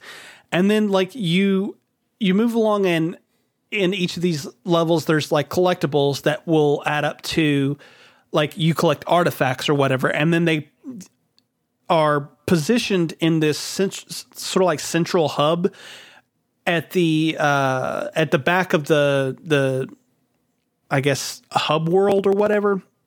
And you go in and there's like four little uh, spots and then there's a designated area for each playstation like memorabilia so like you'll get the artifact for the ps1 and then uh, like you'll get an artifact for like the DualShock 2 you know and they get separated into their individual areas or whatever and along the sides of that room because it's a gigantic circle is like this painted mural of PlayStation's history. And it's just like it's just so much nostalgia thrown at you. And for me that worked because I've grown up with PlayStation my entire life. Like one of I I had a Sega Genesis and then I moved on to the PlayStation. And like so like I have fond memories of the Genesis, but like for me, my my first console, the one that like really got me into gaming was the PlayStation. And so like for me, the stuff worked. Uh, but the game overall is just fairly kind of standard platforming. Like there's nothing really unique about it other than the fact that it's PlayStation nostalgia and the fact that it shows showcases the what what the DualSense controller can do. Um, it's it's all really standard, and there are some like I, I put in here motion controls actually anger me. I hate motion controls. I fucking hate them in everything. That's the reason that I could not get behind the Wii, and it's the reason that like certain aspects of Captain Toad's Treasure Tracker on the Wii U really just rubbed me the wrong way. But like there are motion control portions in this that I was just like like just like losing my mind over because I hate Somebody motion needs to control so clip that. much. Right? Uh but uh it's it's cute. Uh, I don't think it's anything spectacular. I got the platinum on it because it was relatively easy and again PlayStation nostalgia. But uh, there were people who were like putting in this in their like game of the year lists, and it is not that good. It it just is. Yeah. But yeah, that was Astrobot. Hell yeah. I uh, sincerely thought you were talking about the movie Astro Boy. Oh, Yeah. Yeah, that's where I went. well, I read Astro Boy. I didn't see Astro Bot and just make the correlate. I actually read Astro Boy, so I was like, that's a weird game. But okay. yeah. Well, yeah. Dylan, what what is Yep. labyrinthine? Labyrinthine? Labyrinthine. Um, real quick, Spyro 3 is going great. Great consistency. Um, I had three, but I'm going to group them all into one. Uh, Thief, I'm playing swiftly to like try to do a no hit on it, trying to learn that. And then the real one I wanted to talk about is Labyrinthine. So this game was gifted to me by a, a good friend, and he, uh, if you've never played this game before, it's scary as shit. Um, he he just has this habit of gifting me terrifying games, which is fine. Um, so you're in this giant hedge maze essentially, and you're. I'm trying to survive. Apparently, there's a story to it. I'm trying to pick up on it, but you're going through this giant hedge maze in a series of chapters, and there are things in the hedge maze with you. Um, it is a labyrinth, truly, and it can close behind you at certain points and separate you from your friends. But uh, I'm telling you, dude, it's so- even the atmosphere is scary. It's not scary. It's not just the monsters. There was this, there was a point in time where I was walking through, and we cut a corner. I'm by myself at this point because I was cut off from the group, and I discovered this like tea party. But the tea party is a group of wooden mannequin clowns. and no. Nope. Nope. that's not good. First and foremost, yeah, I'm done at this point. But they're like, oh yeah, there's a medallion on that table. Go ahead and grab it. Okay. So I start to walk forward, and of course, there's like the little clown music playing the whole time. You know what I'm talking? It's like the circusy shit. So that's playing the whole time too. So I take a few steps forward, and then the music stops dead where it's at, and there's like the sound of breaking necks, and they all look at you within a split 2nd Like it's fucking terrifying I would turn my computer off right there. it's bad, man. It would be shut but it's a lot of fun. Um, there's times where like it's uh it's uh Justin, uh Josh, Bubbles in my chat. Um, he cracks me up so much because uh he gets genuinely terrified in these games. Like we were playing together, and all of a sudden like we hear growling or some shit. And then uh, he turns the corner and he's like, "Oh, Neptune, what the fuck is that?" And it's this giant, like floating woman just sitting there gliding towards us. Like, oh, it's terrible, dude. It's the worst, but it's a lot of fun. If you like being scared and like adrenaline at every corner, like it's the best thing that you could possibly play with a group of friends. Mm-hmm. Again, it's like one of those things for a streaming podcast or whatever we do, like that or Phasmophobia. It would be hilarious, especially if you guys are like, nah, like with the clown party shit. It would be a lot of fun. I, I I would be super. I'm looking at I'm looking at the game right now on Steam, and I'm just letting you guys know right now. I would be super fucking down to do that as like a like a like a podcast play night. I'd be Yeah. so fucking down for that because that game looks like it would have my testicles in the back of my throat. Yeah, that and Phasmophobia, dude. Phasmophobia is scary too. yep. It- oh yeah, it is. Fuck Yeah. that game. So yeah, that was my. That's really what I've been playing outside of my uh, Spyro shit. Did you get your run yet? No, but there's consistency in it. Fair enough. Yeah, I've actually made it pretty far every stream now. So keep going, it'll come. I'm not rushing it anymore. I'll just do it casually. Yeah. Fair Hell enough. yeah. Uh, Austin, you've been playing Monster Hunter Rise. Is that correct? Yeah, I don't have a super lot to say about it because I did a lot of running around today, and I think I only really got to play about maybe a solid hour of it. Um, but run down the things that uh, I did get to experience. Also, fuck Best Buy. Uh, not sure why you guys shipped my steelbook separate from the game. You've never done that before, and I think that's a really fucking stupid decision because for some reason my steelbook got delayed. It got it's as of right now the, the tracking status says delayed indefinitely. So fucking thank you Best Buy. I know it's not your fault, but still fuck you anyway. Um, I I've I've had a bad day today. Uh, I've been trying to get some of the Monster Hunter Rise stuff as it dropped today. I tried to get the controller. Controller sold out on me like four fucking times. Tried to get the amiibos. Those sold out on me, even though they're oddly enough only available at GameStop, which I think is a really fucking stupid decision anyway. Um, which anyone listening to this for fun for reference, if you are interested in the Monster Hunter Rise amiibos, a lot of the GameStops in the Georgia area, I guess if you live in Georgia, I don't fucking know. Um, a lot of the GameStops in like the Georgia and Metro Atlanta area, I called a bunch of them today, and they all said that all of their Monster Hunter Rise amiibo shipments have been delayed, and they're expecting them like March 9th. So if you went in today looking for them and you didn't get them, they'll be there March 9th. I'm gonna try to cop all three of them because I want the fucking armor sets that they come with. the first thing I noticed about this game is I, I tried to play it in English. That lasted all of five minutes. I immediately switched it to Japanese. The dub is terrible. It's not synced. They didn't. Uh, Capcom didn't even fucking bother syncing the mouth movements to the dub, which hey, it's Capcom. They never do. So I'm not ever surprised that that's an issue. Um, the I think I think the game visually looks really good. Um, I, I like the like the feudal like the really feudal Japan aesthetic of it. I think it looks really fucking interesting. Um, the character creation, oddly enough, I feel like is more in depth for the feline and canine companions than it is your actual playable character.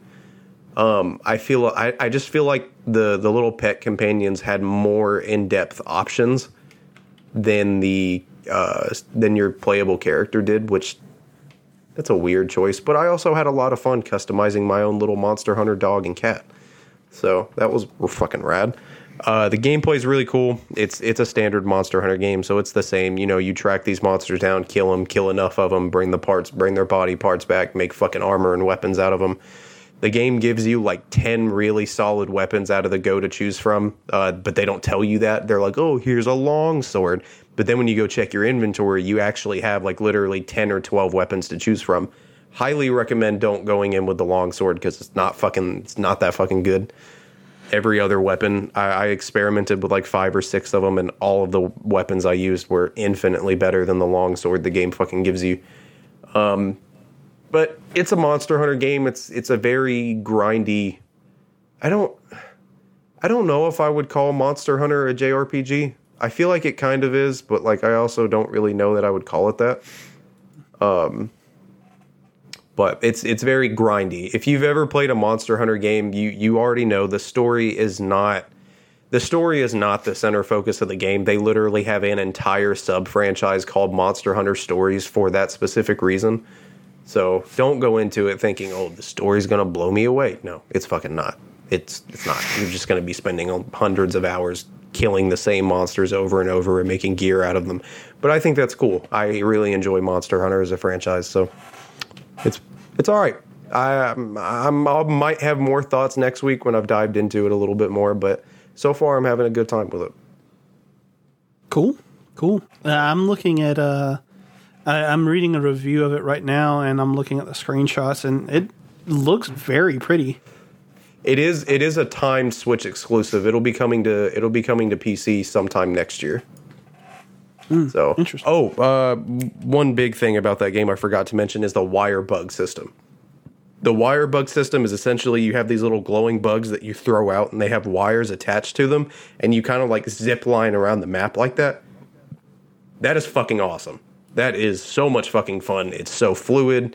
It feels great in combat. It's it's really it feels really good to kind of chain your combos off, use the wire bug, chain another combo off, use a wire bug. Like it's it, it it's fluid and they did it really well.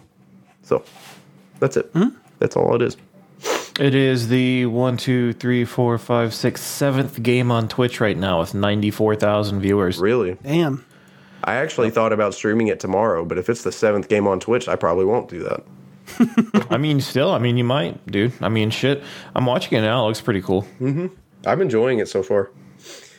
I would have really enjoyed that pro controller though, but I dude, I I I almost even bought the fucking console just because I wanted I wanted something. I, I'm a big Monster Hunter guy, and I really wanted something from it, but thanks to scalpers ruining my day, it's just not happening. Scalpers are terrible, dude. They're straight up man eaters. They are, bro. Hey, Josh. Yeah, sorry. My my Reaper stopped recording for whatever reason. I'm trying to get it back up. Oh, Oh, that was a perfect. I gave you the perfect transition. I know, I know. Um, This person, I don't know who it is. Who? What? Ad, Admiral Bahroo. I don't know. Um, they have 32,000 viewers on Twitch, and that's where most of the views is coming from, I guess.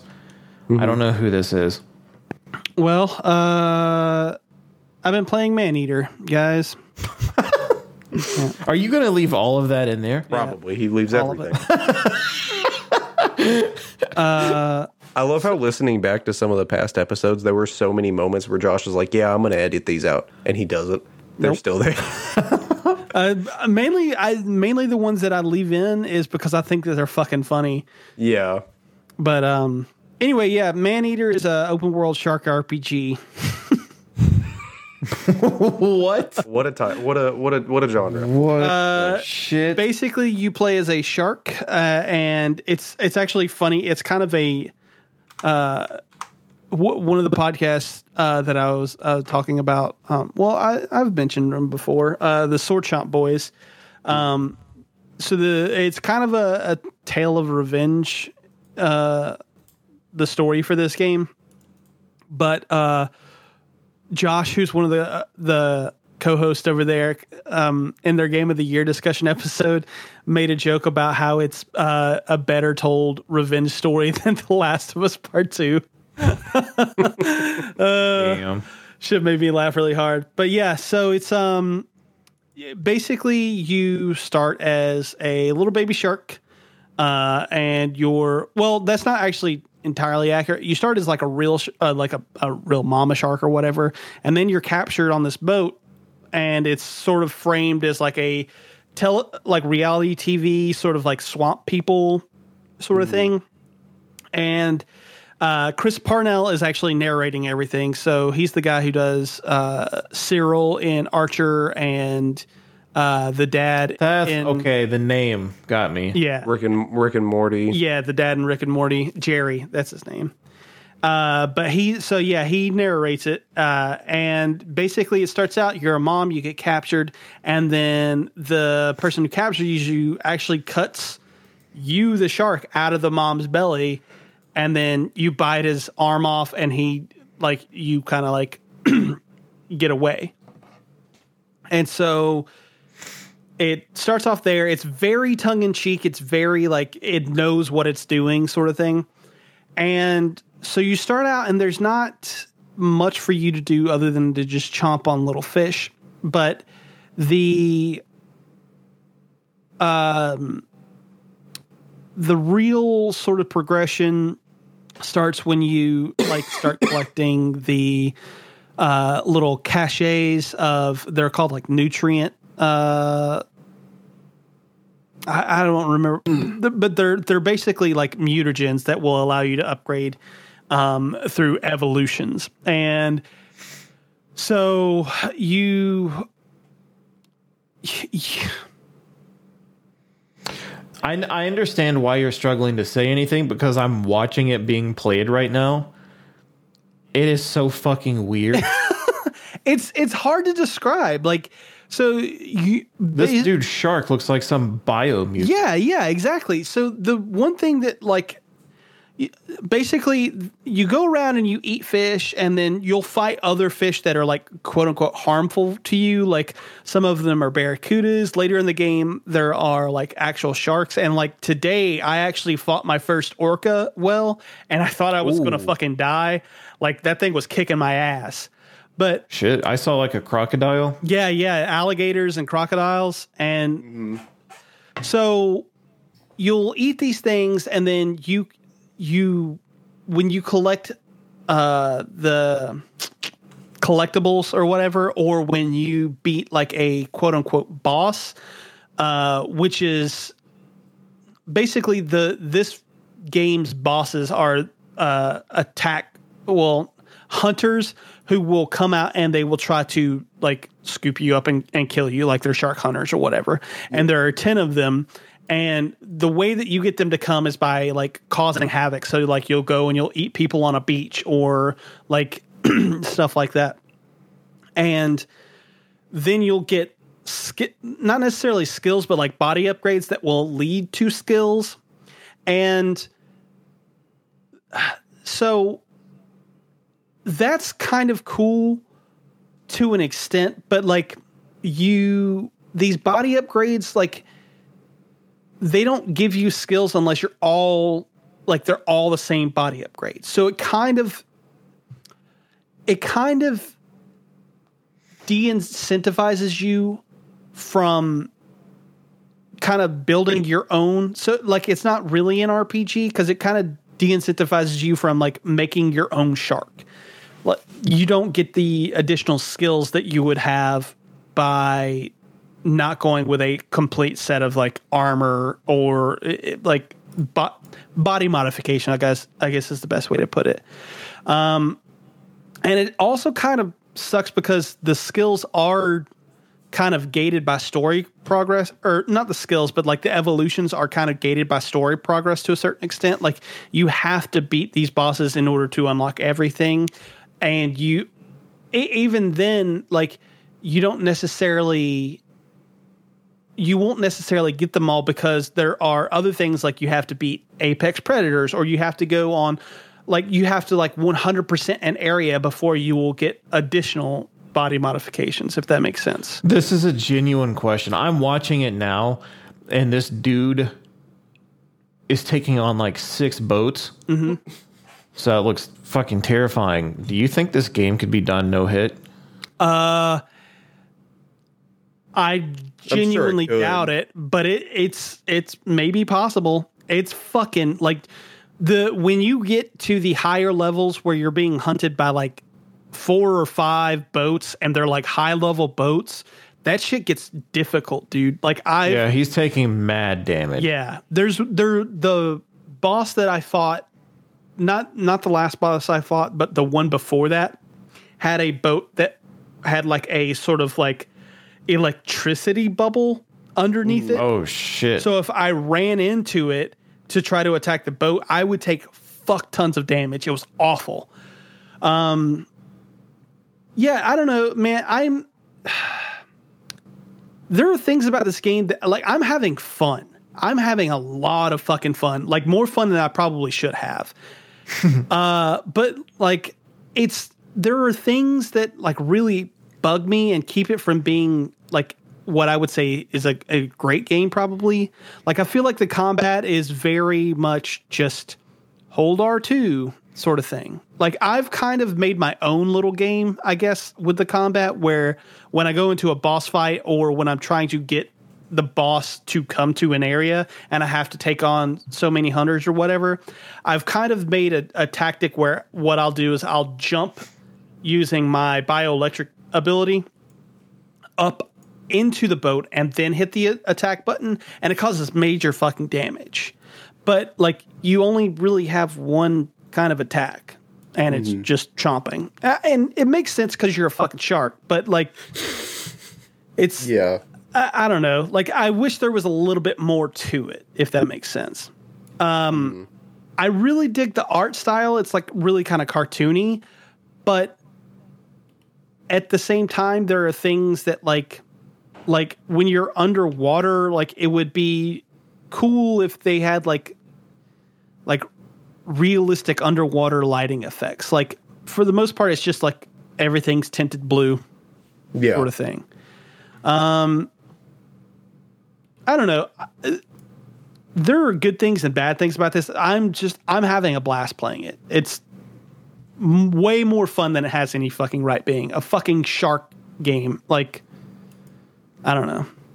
That was one of the games that was uh given free. Yeah. On like yeah, because I think I I think I because if you don't own a PS5, you can go on PlayStation's website and you can redeem those games. That way, when you do have a PS5, you can they'll be in your library and you can install them.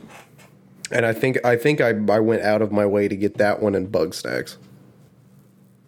Yeah, that Bugsnax will be the next one that I'm playing. Uh, I, I want to see how that is. Maneater. I've heard good things about Bugsnax. Yeah, I have too. Hmm. Um, but that's it. I think for Yep. what we were playing. So let's get our picks of the weeks and get out of here. I know Dylan's tired. I'm exhausted. um. All right. So my pick of the week is I found a new channel called Adam Millard. I think the game or wait, what? Did I write that? I think I wrote that weird. Um, the architect, of Architect of- games. Yeah, I don't know why I put the game architect of games. I'm a fucking idiot. Or did you do that, Dylan? No, no, no. I really. Did. But yeah, Adam Millard, the architect of games. I actually found out uh, about him today, which is interesting.